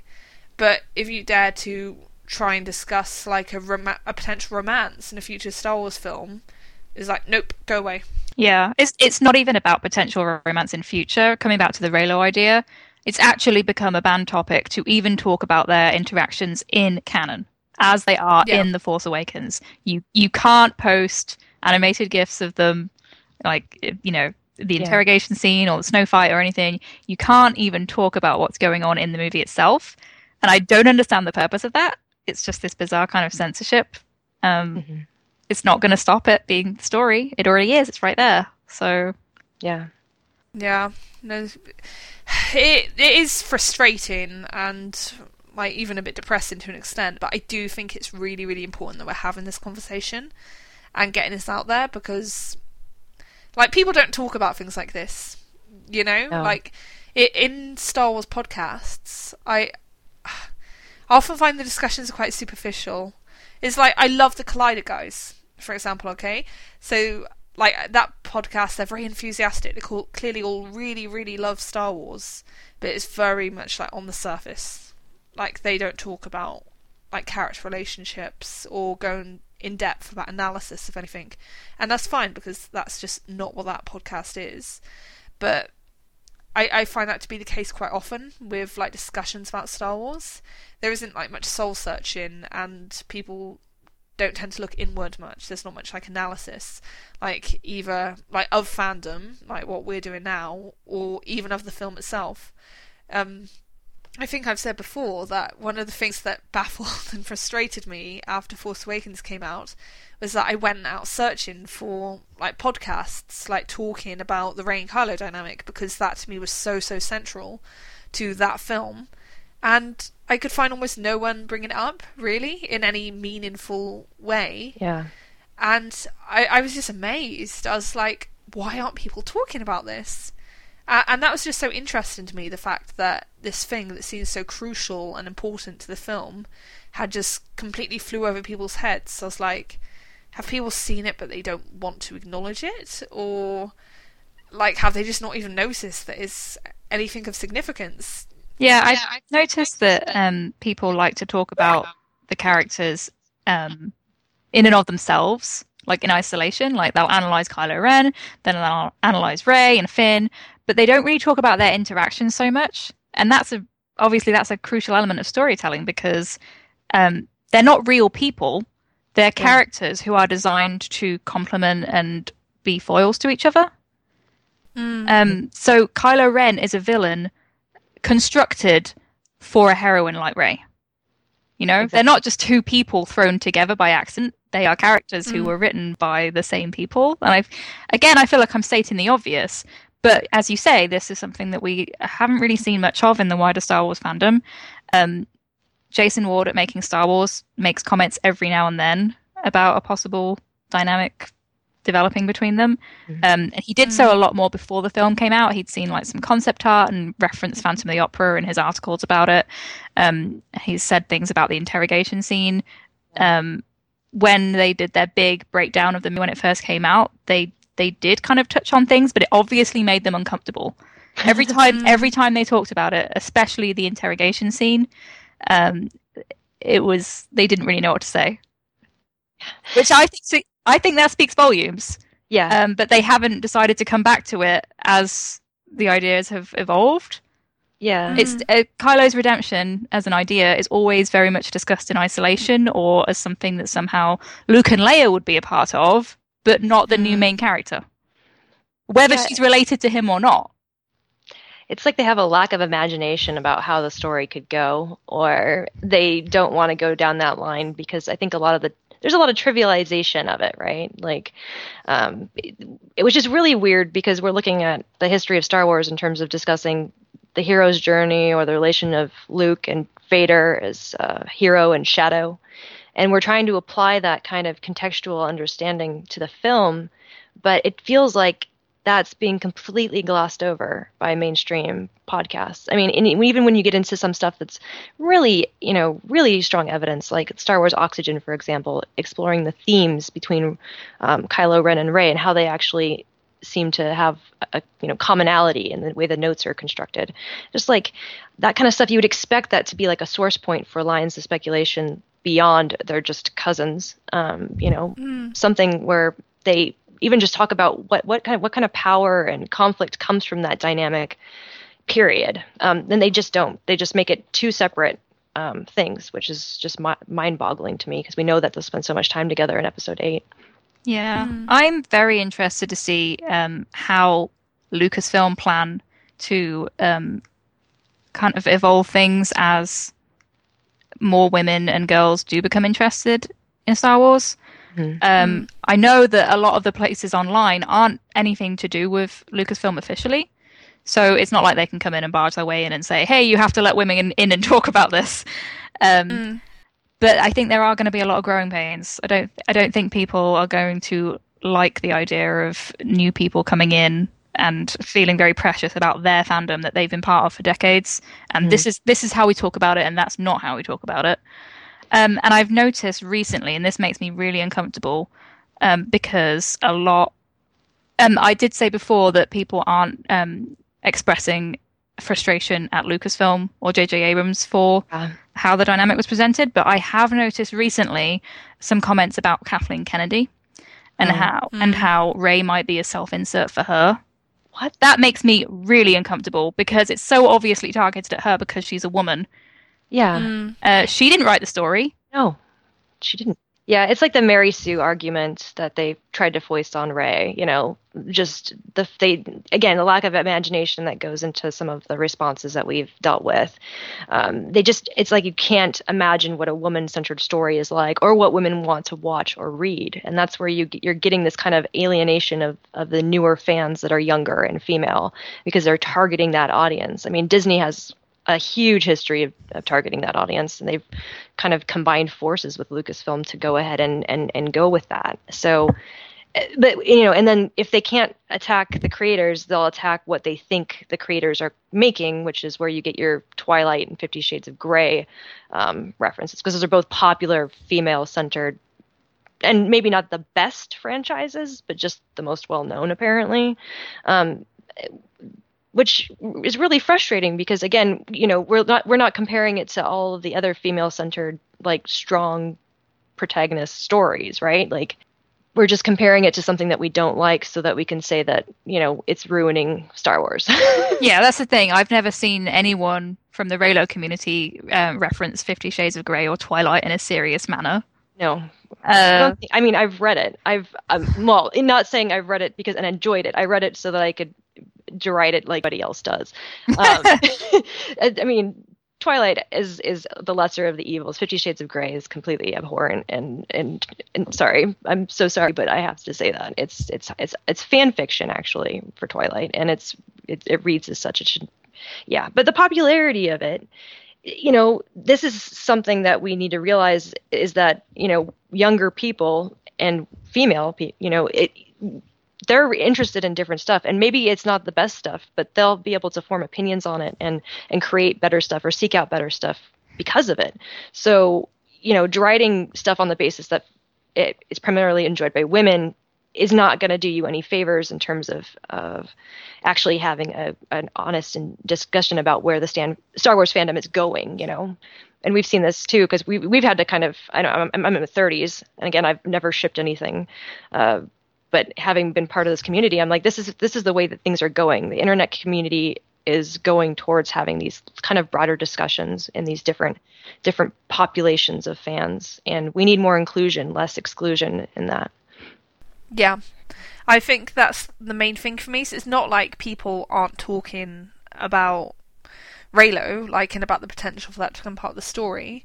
It's that people are talking about that in parallel to mainstream Star Wars discourse because as we've made abundantly clear it's like excluded and like and otherized mm-hmm. by male dominated fandom at large and like like it, it's tricky so i this isn't about telling anyone they have to become shippers no. or they have themselves to spontaneously develop an interest in romance don't expect that from anyone. It's fine. You don't have to give a shit about romance. Mm-hmm. You don't have to even utter the word ship.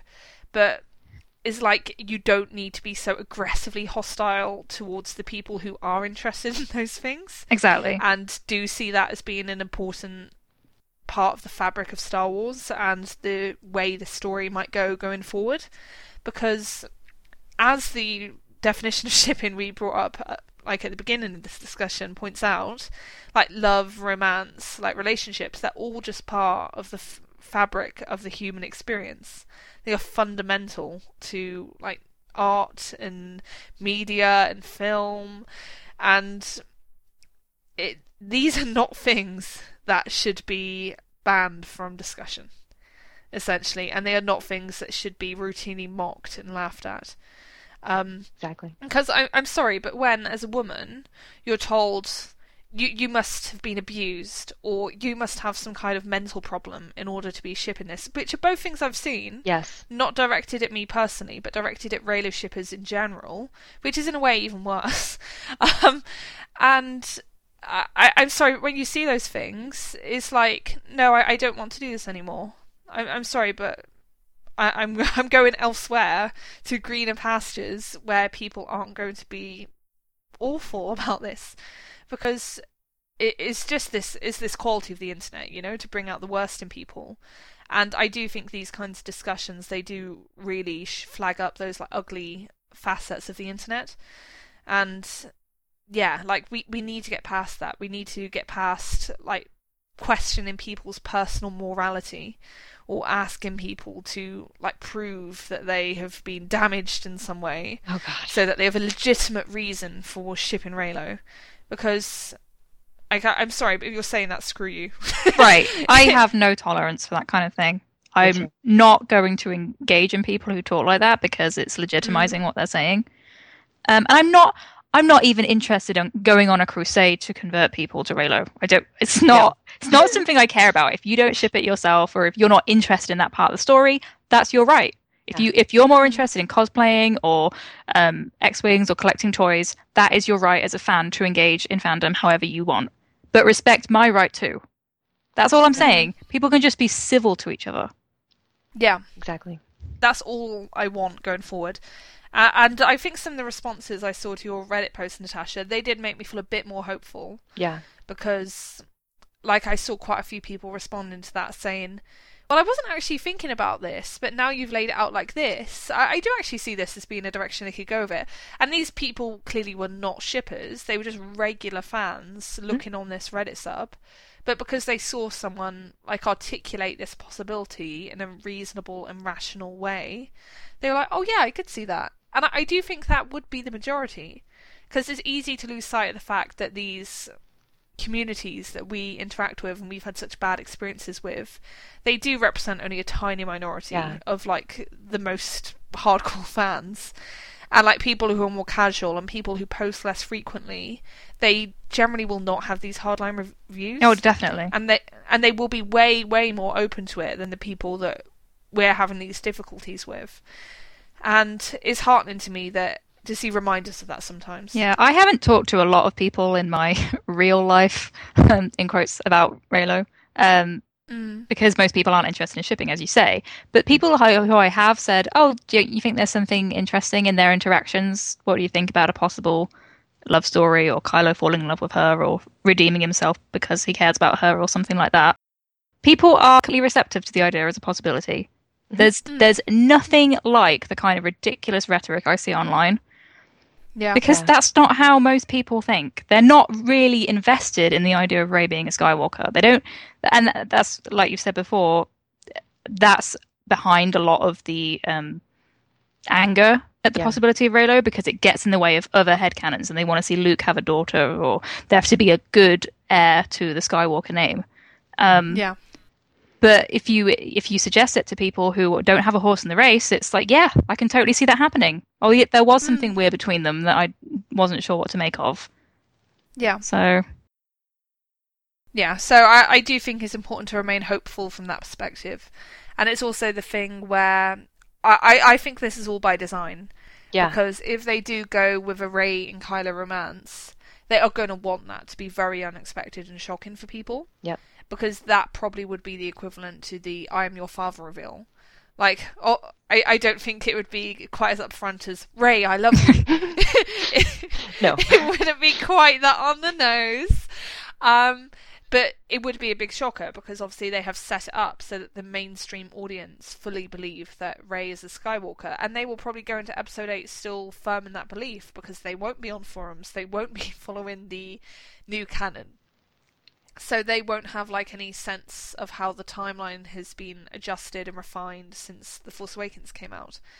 So I think that although it's very frustrating for us as shippers to be like tr- marginalized like this and to be straight up bullied in in some circles, um, like is I think is an unfortunate side effect of this game they're playing in terms of trying to keep it very very firmly under wraps.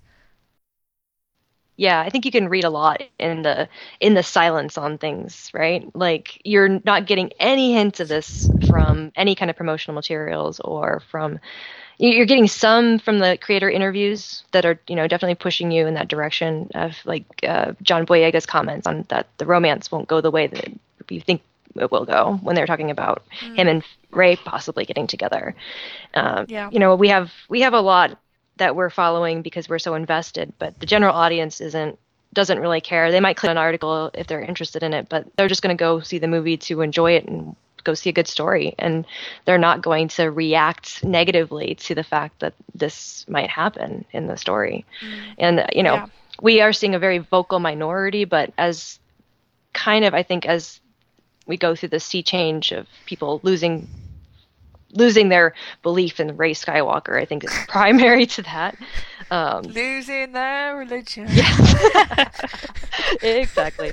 Um, you'll see the discussions going that way, and I, I I got a lot of private messages, and uh, you know, a lot of a lot of people going, "Hey, I really, you know, we've tried to bring this up before, and it's been shut down, and I'm glad that you brought it up." And uh, not saying I brought it up first. Again, people had been harassed for a while on the subreddit that I posted on, but that we should now kind of assert ourselves as part of the speculation, right? We should basically, you know, we've been trying to do that and we've done that on Tumblr, but I feel like as we continue to go on, as people start to realize that this might be an element of the story, you know, presenting our our speculation, our understanding of it in a very clear, precise, and you know, mm. non-inflammatory way is Yeah. key to that. So.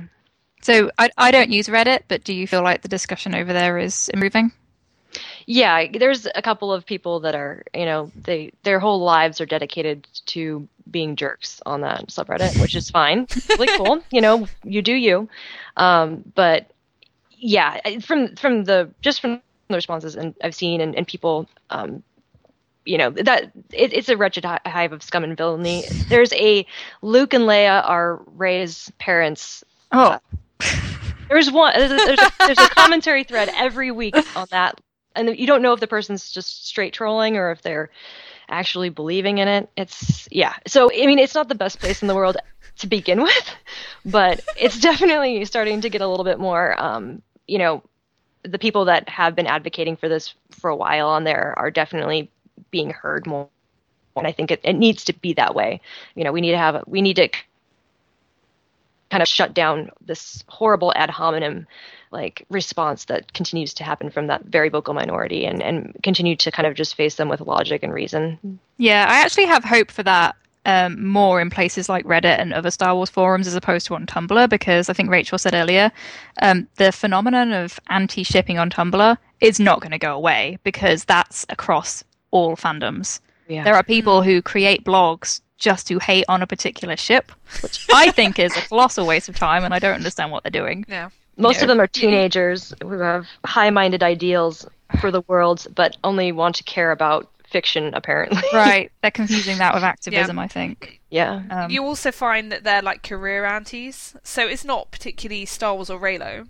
You'll find that there are like general antis where they just enjoy hating. Fiction. Oh. I have seen comments from people saying, I haven't seen The Force Awakens, but I know that Reylo is abusive and I hate it. it's like, well, Classic. slow clap for you. yeah. We so appreciate your commentary. Yeah. But it does come back to this idea of censoring women's fiction, right? That's been going on for centuries. So oh my god, yeah. Yeah. shouldn't be too surprised. Right, so I think we're running a bit short on time, guys. So, do we have any concluding remarks we would like to make about shipping in Star Wars? Who wants to go first? Come on. I'll go. Sorry. Yeah, no, no problem. Um, I just think that the adults involved, and I include myself in this, um, always need to remember that you never know who you're talking to uh, on the online.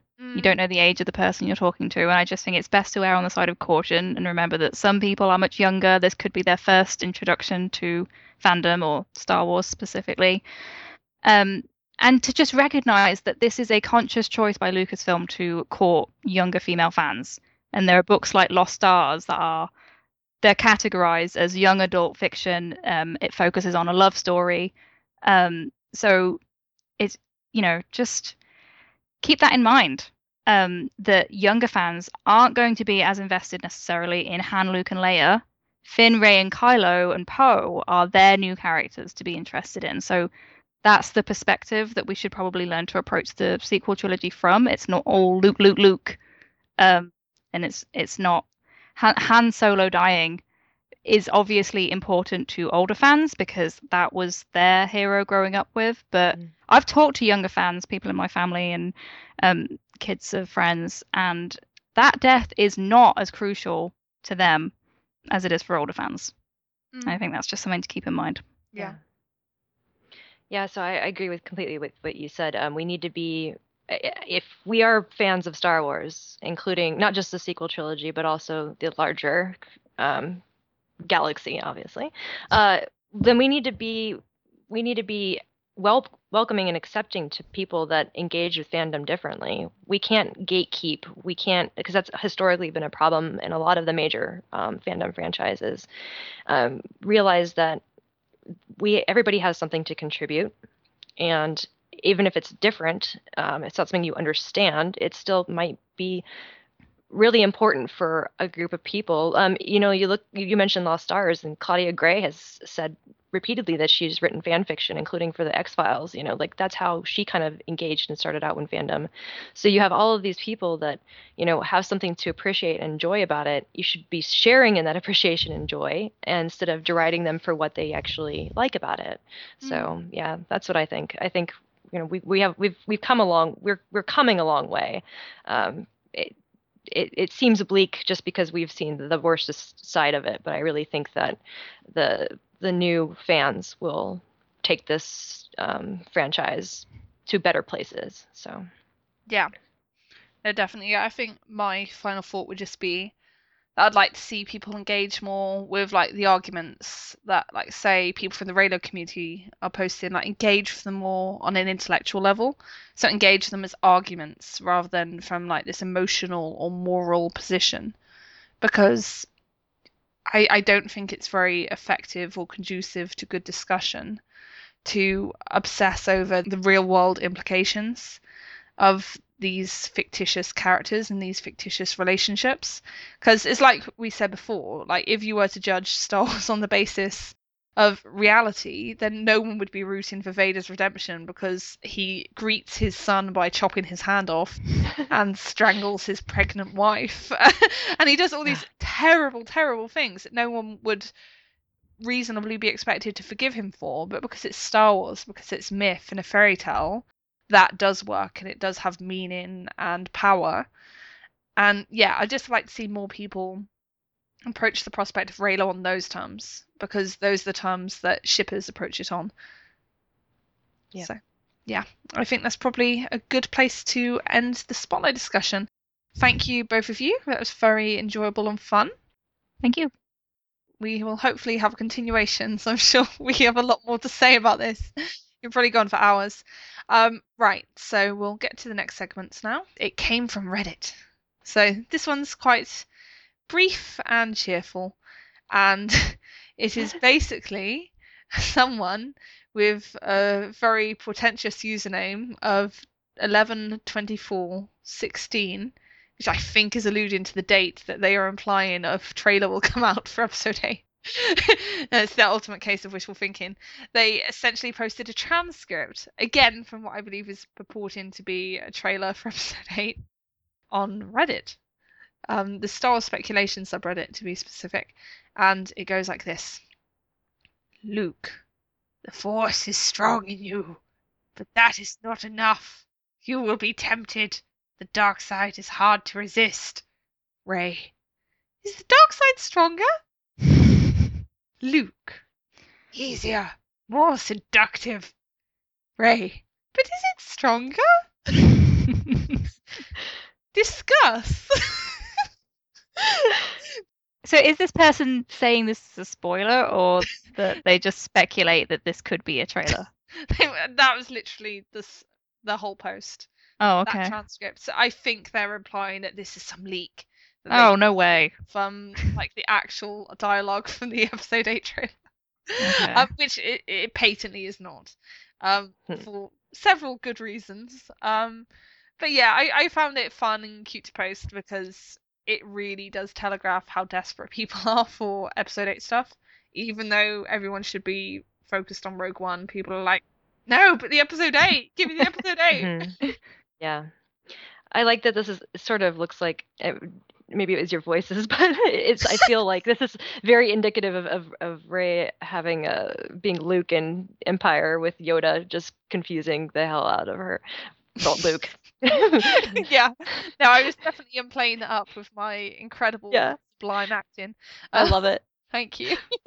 Yeah. um, yeah, no, it's very much um, going back to Empire Strikes Back dialogue, and, and some of this dialogue, funnily enough, you get echoes of it in the Rey's Vision, very Mhm. quietly, like low down, like in the mix, because there's stuff about like it's hard to resist the dark side, blah blah blah, um, which is interesting. oh Um, yeah, doesn't Obi Wan say you will be tempted, you will face it Yes. alone? Yeah, I Yeah. think he says um you will be tempted but you cannot resist it or something like Mm, um so yeah, it's very intriguing. yeah. Um I love the idea of Rey going dark side, or at least Same. being really drawn to it and then maybe coming back. But yeah, no, I, I don't want to see her stay dark side, but I'm pretty sure she'd be tempted. And it'd be interesting to see her go further than Luke did. Because Luke kind of flirted a bit, but never anything serious. Yeah, It was like a friends with benefits relationship. Um, no, it didn't even go that far, to be honest. I don't know. Re- beginning of Return of the Jedi, dressed in black, trying to do mind tricks on people. Yeah, no, exactly. Yeah, like very casual. Yeah. Yeah. Um. I think I have this.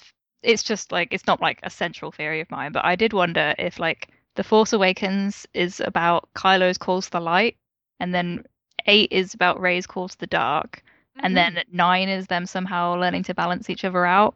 Oh, I'd love that. Yeah, like that a lot. That'd be really cool. So that it definitely has to be about reaching some kind of reconciliation or balance in the end. Um. Yeah. a- And I and I do actually quite like this um fake dialogue. Obviously, it is fake. Um. Mainly because they're clearly not going to advertise anything episode 8 at this point because they're having a hard enough time trying to keep people focused on Rogue One as it is. So they're not going to um, shoot themselves in the foot by advertising a much more anticipated movie that's not coming out for over a year. It's just Hmm. it just won't happen. It'd be dumb. But I I do quite like this, and I and I can see Rey being obsessed with like what's more powerful and stuff Yeah. um, because she did grow up in like such a disenfranchised, powerless position. So it would be natural for her to want to find a way of overcoming that, especially she's still like driven by finding her family. So like taking it seriously on the very, very hypothetical level, like I could see someone like that. yeah. I, and I think she's going to be very interested in learning what happened to Kylo. Mm. So if she kind of has suspicions about what his motivations are and why he went dark side, like is that something that would interest her, or Mm. um, is there a way to get more power by following him in that respect? Yeah. No, definitely. I, I think it's very natural for her to be interested in what happened to him. Because a big part of her response to Kylo in The Force Awakens is just confusion. Is like, why are you this? Because he subverts her expectations of him. So I think she will want answers. Um, like, and you can tell that Leia and Rey have been talking about Kylo um, on the Resistance base in the novelization. There's clearly been discussions. Um, but I expect she's going to want to know more, and Luke will be the only person who can tell her more, apart from Kylo himself. Um, so yeah, it will be very interesting to see how they play that. Um, right, we said all we want to say on it came from Reddit. I have. Okay, cool. Then we will move on to our final segment, which is questions. Um, if you have any questions for us, please send them to scavengershorde at gmail.com. No apostrophe, because the email addresses don't like apostrophes. Um, and I think I'd probably just better issue a blanket spoiler warning for the whole questions segment, because virtually all of our questions this time just touch upon spoilery things. So I'd hate to, like, inadvertently give a piece of information that you would rather not hear. So if you're not interested in spoilers, basically shut off now. Bye bye. Lots of love. La, la, la. Um, right. So the first question is from Secura121 on Tumblr. So my question is, from your perspectives, what types of revelations or scenarios are possible concerning the massacre, and how important is it in the first place, especially concerning Kylo and Rey, as we know now that Rey was definitely not trained by Luke. So, what do you think, Kirsty? Uh, well, I don't think it's going to go down the way that um, Anakin's massacre of the younglings did. Mm, I think they are playing on people's expectations there mm, because they've they've left it so shrouded in mystery that you're you're then filling in the gaps yourself, and they're using all of these kind of mysterious words like destroyed as Yeah. opposed to killed someone. Um, so I don't know. It might be that um, Kylo somehow betrayed them and gave information as to their whereabouts and stuff like that, mm. but was not directly responsible for killing anyone himself. yeah, Mm. But it's so hard to know because we're not supposed to know right now. What Yeah. do you guys think? I really think, you know, there's two things. One, we know that Snoke was watching Kylo for a long time, or sorry, Ben for a long time. And I feel like he's probably dealing with some kind of betrayal of trust, of course, with Luke, um, but also guilt around, um, you know, kind of maybe leading Snoke or someone else, or, you know, Knights of Ren, Force cults, whatever, um, if, to the Academy or where, whatever um, Luke had established. mm, And we did get speculation involving the continuation of the Force back uh, vision for Episode Eight, where we're going to see bodies. Um, so people did die, but I really don't think that uh, Kylo was responsible directly for that. mm. Yeah, no, there's something interesting I noticed in um the Galactic Atlas, which is a new like authorized story group approved publication. Um, and basically this is something that we had preview pages of a few months ago, and there's an allusion there to what happened with Luke's Jedi, and it's very interesting because the writer about that has changed. Um, so between those preview pages and what we have now, so in the preview pages it said his Jedi training with Luke Skywalker ended in tragedy when, seduced by the dark side, he and his Knights of Ren slew his fellow students. And then in the final published version, it's been changed to his Jedi training with Luke Skywalker ended in tragedy when, seduced by the dark side, he betrayed the other students and was responsible for their destruction. Hmm. So I think that's a very interesting shift because, Yeah. like, it does two key things. It removes slew, so it explicitly removes any reference to the fellow students dying, and it also removes any reference to Knights of Ren. And I think that's very interesting. It suggests to me that perhaps the early version was written by someone who wasn't in the know about what actually happened, so they formed assumptions based on what they saw in The Force Awakens. And then when it was actually passed by the story group, they were like, ah, ah, ah, no, no, no, this is wrong. Mm, We need to go and revise this. That's great, actually. yeah. and for the second part of the question, in terms of how important it's going to be for Kylo and Rey, um, based on those spoilers about the flashbacks or force visions or whatever you want to call them in episode eight, it's going to be Rey seeing it again, right? It's going to be Mm. a continuation of the vision that she already had in the Force Awakens. So it's about something that Luke himself might not necessarily be able to tell her the full story on. Yeah. So I don't know. I don't know if he was there at the time or if he arrived after everything had happened, based on him kind of touching R two D two Mhm. um, Mm. when everything was already destroyed. Um, so there's this idea that only Rey would have uncovered the truth. So it's only her and Kylo that know the full story at that point, and it Mm. changes it changes her perspective on him somehow because otherwise it would seem redundant, right? If it's well, if all it's going to show us is that he's a mass murderer, she already thinks that he's a monster. Yeah. So it has to have some kind of narrative twist to it. Yeah. No, 100%. Like, it would need to revise her perspective on what went down. Yeah. So if there's something that only she and Kylo know the full story on, then she can can maybe confront him and say, "I know what really happened. Mm. I know I know that you were betrayed or taken advantage of or whatever it is that that then stops him in his tracks and makes him think differently of her and um, further intensifies the connection between them. Mm. Yeah. Oh, that's just me speculating. That's great speculation. Oh, Yeah. Thank you. no, I can definitely see that. Um, right, have we finished discussing that one? Yeah. Okay, cool. Then the next question is from an anonymous listener, and it is What are your guys' thoughts on the early MSW rumored subplot of Leia, Poe, and Laura Dern, where Laura Dern is a, surviving, is a surviving Republic senator or general who has conflict with Poe during Leia's injuries? Will Dern be a shadow arch- archetype of Leia or Poe? Do you think there will be a mini resistance civil war? Leia followers versus Dern followers? Is this too much for episode 8 to handle?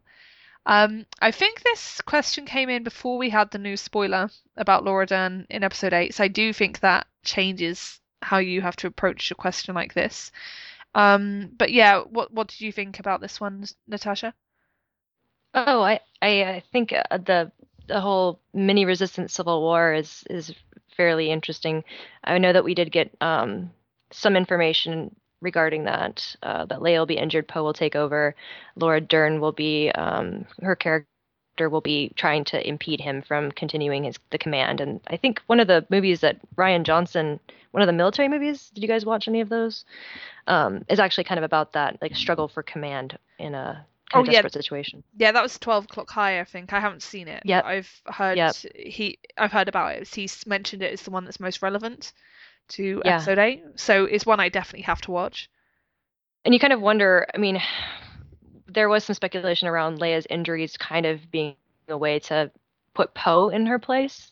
Mm, Does that have you heard that as well? Which is kind of troubling, because I'd be more interested in seeing her, um, Leia face off with uh, Laura Dern's character yeah. and kind of have that struggle between two women over command of the of the resistance. Mm. Yeah, me That's my- too. But they then they also do need to bring in this new hero as well. It's probably Yeah. a difficult Yeah. balancing act. As for whether it's too much for episode eight to handle, I actually think it's really important for them to introduce more of the politics because we got Mm. nothing of that in the Force Awakens. Yeah. Like, you know, Yeah. you, uh, it's by design, but you know very little about the First Order and what they're actually trying to do beyond just emulating the Empire. But uh, is it different? Um, I don't think that the casual audience even understood what Hosnian Prime was, or what the difference between the Republic and the Resistance was, yeah. or that the Resistance was like an illegal offshoot of their military. it's not legit, and I'm th- that might be this this kind of um, conflict that Laura Dern brings to it that says, "Hey, you guys aren't actually um, you're you're not acting legally." Yeah. So it's this interesting idea of turning it on its head and the good guys being terrorists themselves. Mm. hmm Yeah. Yeah, no, it's really interesting. Like I say, I, I definitely agree it's really important that they explore the politics more because like so many people were confused on that point. And I know that people didn't like the politics in the prequels. but like in a story of this type where it is happening on such a grand scale, it is important to understand like how the government works and like how these different organizations are interconnected and what their dynamics are. Um, so I expect we're going to see that reflected through this Laura Dern character and Leia forward slash Poe.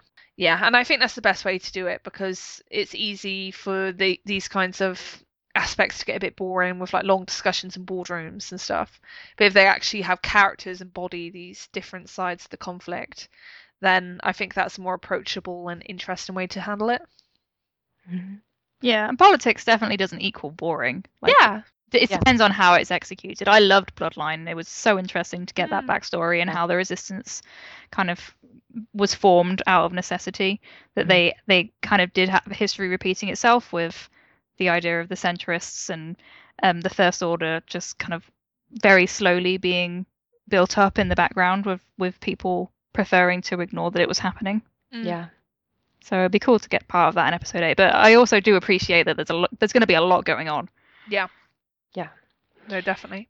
And I'm I'm really excited to know what Rian's Johnson's influence on Bloodline was, Mm. because of the fact that he did include some stuff. The napkin incident. I won't. It's not a spoiler if you don't know what it is. if you've ever read the book. Um, I feel like politics is definitely central to Star Wars, and I, people do rag on the prequels quite a bit for that, but it, we did have a disservice in not really knowing the the the weight of the Hosnian system being destroyed. It's it's almost criminal that they didn't give any kind of uh, emotional impact to that by Yeah. um, cutting out the, those parts of the um, of the script. So yeah, said at least Yeah. with like Alderaan in the original trilogy, we cared about that because Leia cared. And we were in her position, like right there as it was being blown up in front of her. So that made that emotional. But as it is in Force Awakens, they just cut to that crowd on the balcony and you're like, who are these randoms? Well, I I wondered if um Kylo, you know, he he's stood on the Star Destroyer as as the it's being like fired towards the system. Yeah. And I wondered if that was supposed to be a parallel, and I wasn't sure if that meant that he'd grown up there for a time Mm. while Leia was working in the Senate. What do you guys think? Oh, I think so. I think it was his Alderaan moment, basically. And you know, as a Force sensitive, he would have felt that level of destruction, just like everyone else would have, um, or any other Force sensitive would. Yeah. So I feel like that it, it's he's not.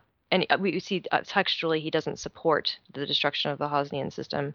So, yeah, it very much feels like that was supposed to have a lot of more emotional impact. Um, Yeah, I'm just a sucker for anything that connects Kylo to his mom. same, I need more Yeah. of that. me too. yeah, no, it's definitely a good thing. Um, right, we ready for our last question? Yeah. Okay, cool. Right, the third is from an anonymous user on Tumblr, and this one goes Hi there, wanted you ladies to know you are my number one choice in Star Wars podcast by a long shot. Thank you. Oh. So, believer in Reylo, have my question doubles as a theory, and it pertains to your comments that Rey, having bested a wounded and emotionally bent Kylo, leaves an interesting arc for their next confrontation. What if Rey, who has limited experience counting on others, is spared by Kylo, thus confusing her em- emotionally, morally? Bringing it full circle equals Reylo slash redemption. so, what do we think, guys? I think that something like this could go down. Mm, Um, so we've had spoilers about um, Kylo coming to Ahch-To in Episode Eight, mm, and him kind of pursuing Rey while telling the Knights of Ren to go after Luke. And we, we don't know how solid these spoilers are because the source making Star Wars have walked back. Um, they haven't walked back these details, but they've kind of been tiptoeing back from other details that kind of throw it possibly into question. But we'll see, I guess. Um, but the idea of him going after Rey, wanting his revenge, I feel like there has to be something that changes uh, what happens there. There has to be a, a kind of twist, and I wonder if that's something that would then play into the idea of Rey having these further visions that change her perception of him, and she shouts something out in the fight that then causes him to stop mm, Yeah. um, and decides not to fight her in some way, yeah. or they take him prisoner somehow, or um, yeah, he he decides that he actually doesn't want what he thought he was coming for. Yeah, no, Yeah. it would be really interesting. So that confrontation with Rey for Kylo is going to be another like Han Solo con- bridge moment because like Han Solo bridge moment was about Kylo being forced to confront this aspect of the light within himself, this aspect of his past, and being tasked with destroying that. And he succeeded on that occasion. But as we know from the commentary, he felt awful about it. And I, I do think that also comes across on the screen, but is explicit in the commentary. Um, and yeah, so I think in episode eight, he's most likely going to be in a situation where he's confronted with Rey, and she is this embodiment of the light, like to him. She is like his opposite, and she complements him. Um, and he finds her fascinating as well as perceiving her as an enemy. So I could definitely see it going in the way the where like he is there to kill her, like and take his revenge. But then when he actually sees her again, and like say, she could say something that causes him to do a double take, then I, I don't think he's going to succeed in carrying his mission out. So I think everyone expects Kylo to go there and like beat Rey up, you know, like to like redeem his character in the eyes of the fan base because he got beaten by a girl in The Force Awakens. And I'm not sure that's going to happen, or at least it's not going to happen so straightforwardly. I think they could have him put Rey in a situation where he could easily end her. So she's in a situation of extreme peril, but then something happens for him to not quite go through with it, to like stop at the last moment, which is what he didn't do with Han. And yeah, mm. I, I think that would potentially be really interesting. H- how about you, Natasha? Yeah, I agree completely. And I think just in terms of the staging of the spoilers that we've heard about the Knights of Ren fighting Luke and, uh, you know, Kylo basically getting Rey on her own to confront her is it speaks to the intimacy of their confrontations. And um, I do think you, you're going to see where that this is the twist. This is what people aren't expecting. Um, and, it, and it's definitely setting it up so that after that they'll have significant amount of time together not just before and i think too if if if, the knights of ren are all eliminated or you know dispatched from the fight. You know, Kylo doesn't have an audience the way he did on Starkiller Base. He doesn't have uh, you know Snoke breathing down his neck here. You know, I, he he might. We don't really know what their connection is, but it it basically creates much more of an opportunity for him to act outside of the expectations. Yeah. It speaks to a change in Kylo's priorities as well, doesn't it? Because for the, the whole of the Force Awakens, he's obsessed with finding this map to Luke Skywalker, Mhm. and now he gets to Ahch-To and is finally in the presence of Luke Skywalker again, but goes after Rey. Yep. Episode 8 Kylo discovers girls. Right, essentially. Second like- date. you know, he he's been looking for his uncle for what's presumably years, and he's there. And Luke is in on Ahch-To for a specific reason, right? Like there's the first Jedi Temple there. Um, that might have been what Kylo was interested in finding him for. That there's some kind of secret there or power that they both wanted to get for different Yeah. reasons. Um, but it's Rey that he goes after because they are the central dynamic now. hmm No, that's a really good point, and like say it just go is further proof how central that dynamic is. It's not going to be a film about Kylo and Luke confronting each other. It's about Rey and Kylo confronting each other, and yeah, that it, it it could not drum it home more clearly that this is the central relationship that you're meant to be following and invested in, Uh, unless you think that the Knights of Ren are actually the main bad, big bad, and that Luke is going to become the hero, and that Kylo and Rey are just some kind of weird subplot. I'm sure some people would like that to be the case, but it's not going to happen. Yeah. Mm. Um, right, are we all done? Yeah, I think so. Okay, awesome. Well, this is quite a meaty show, to put it mildly. But I, I Yeah. feel like we've all said really great things, and it's been fantastic to have you on, Natasha. You'll have to come back. It was really, really good. Oh, thank you. Yeah, no, I had a Yes. good time. Thank you, thank you for coming on. Your ideas have been great. Yeah, no, it's been great, fantastic to have another voice. Like it just really enriches the discussion and makes it much more dynamic, so it's great. Um, right, so I am Rachel, and you can find me at Star Wars Nonsense on Tumblr and Journal of the Star Wars on WordPress. Kirsty? I'm Bastila Bay on Tumblr and Scavengers Horde on Twitter. And Natasha. I am Ashes for Foxes on Tumblr and Across the Gray on Reddit. You should definitely check out Natasha's Reddit post, which I will link. Yeah, we linked to it on last week's post, right? Mm. Yeah, but I will link to it again because it's that good. Yeah. um, Thanks. and one thing I would also like to say is now that we are on iTunes, you'd be a massive favor to us if you could just leave us a review or a rating because that really helps to increase exposure for the podcast and get more people listening. So if you want to help us out, that's an amazing way and you will be eternally in our thanks. So we hope you've enjoyed listening and until next time, bye. Bye. Bye.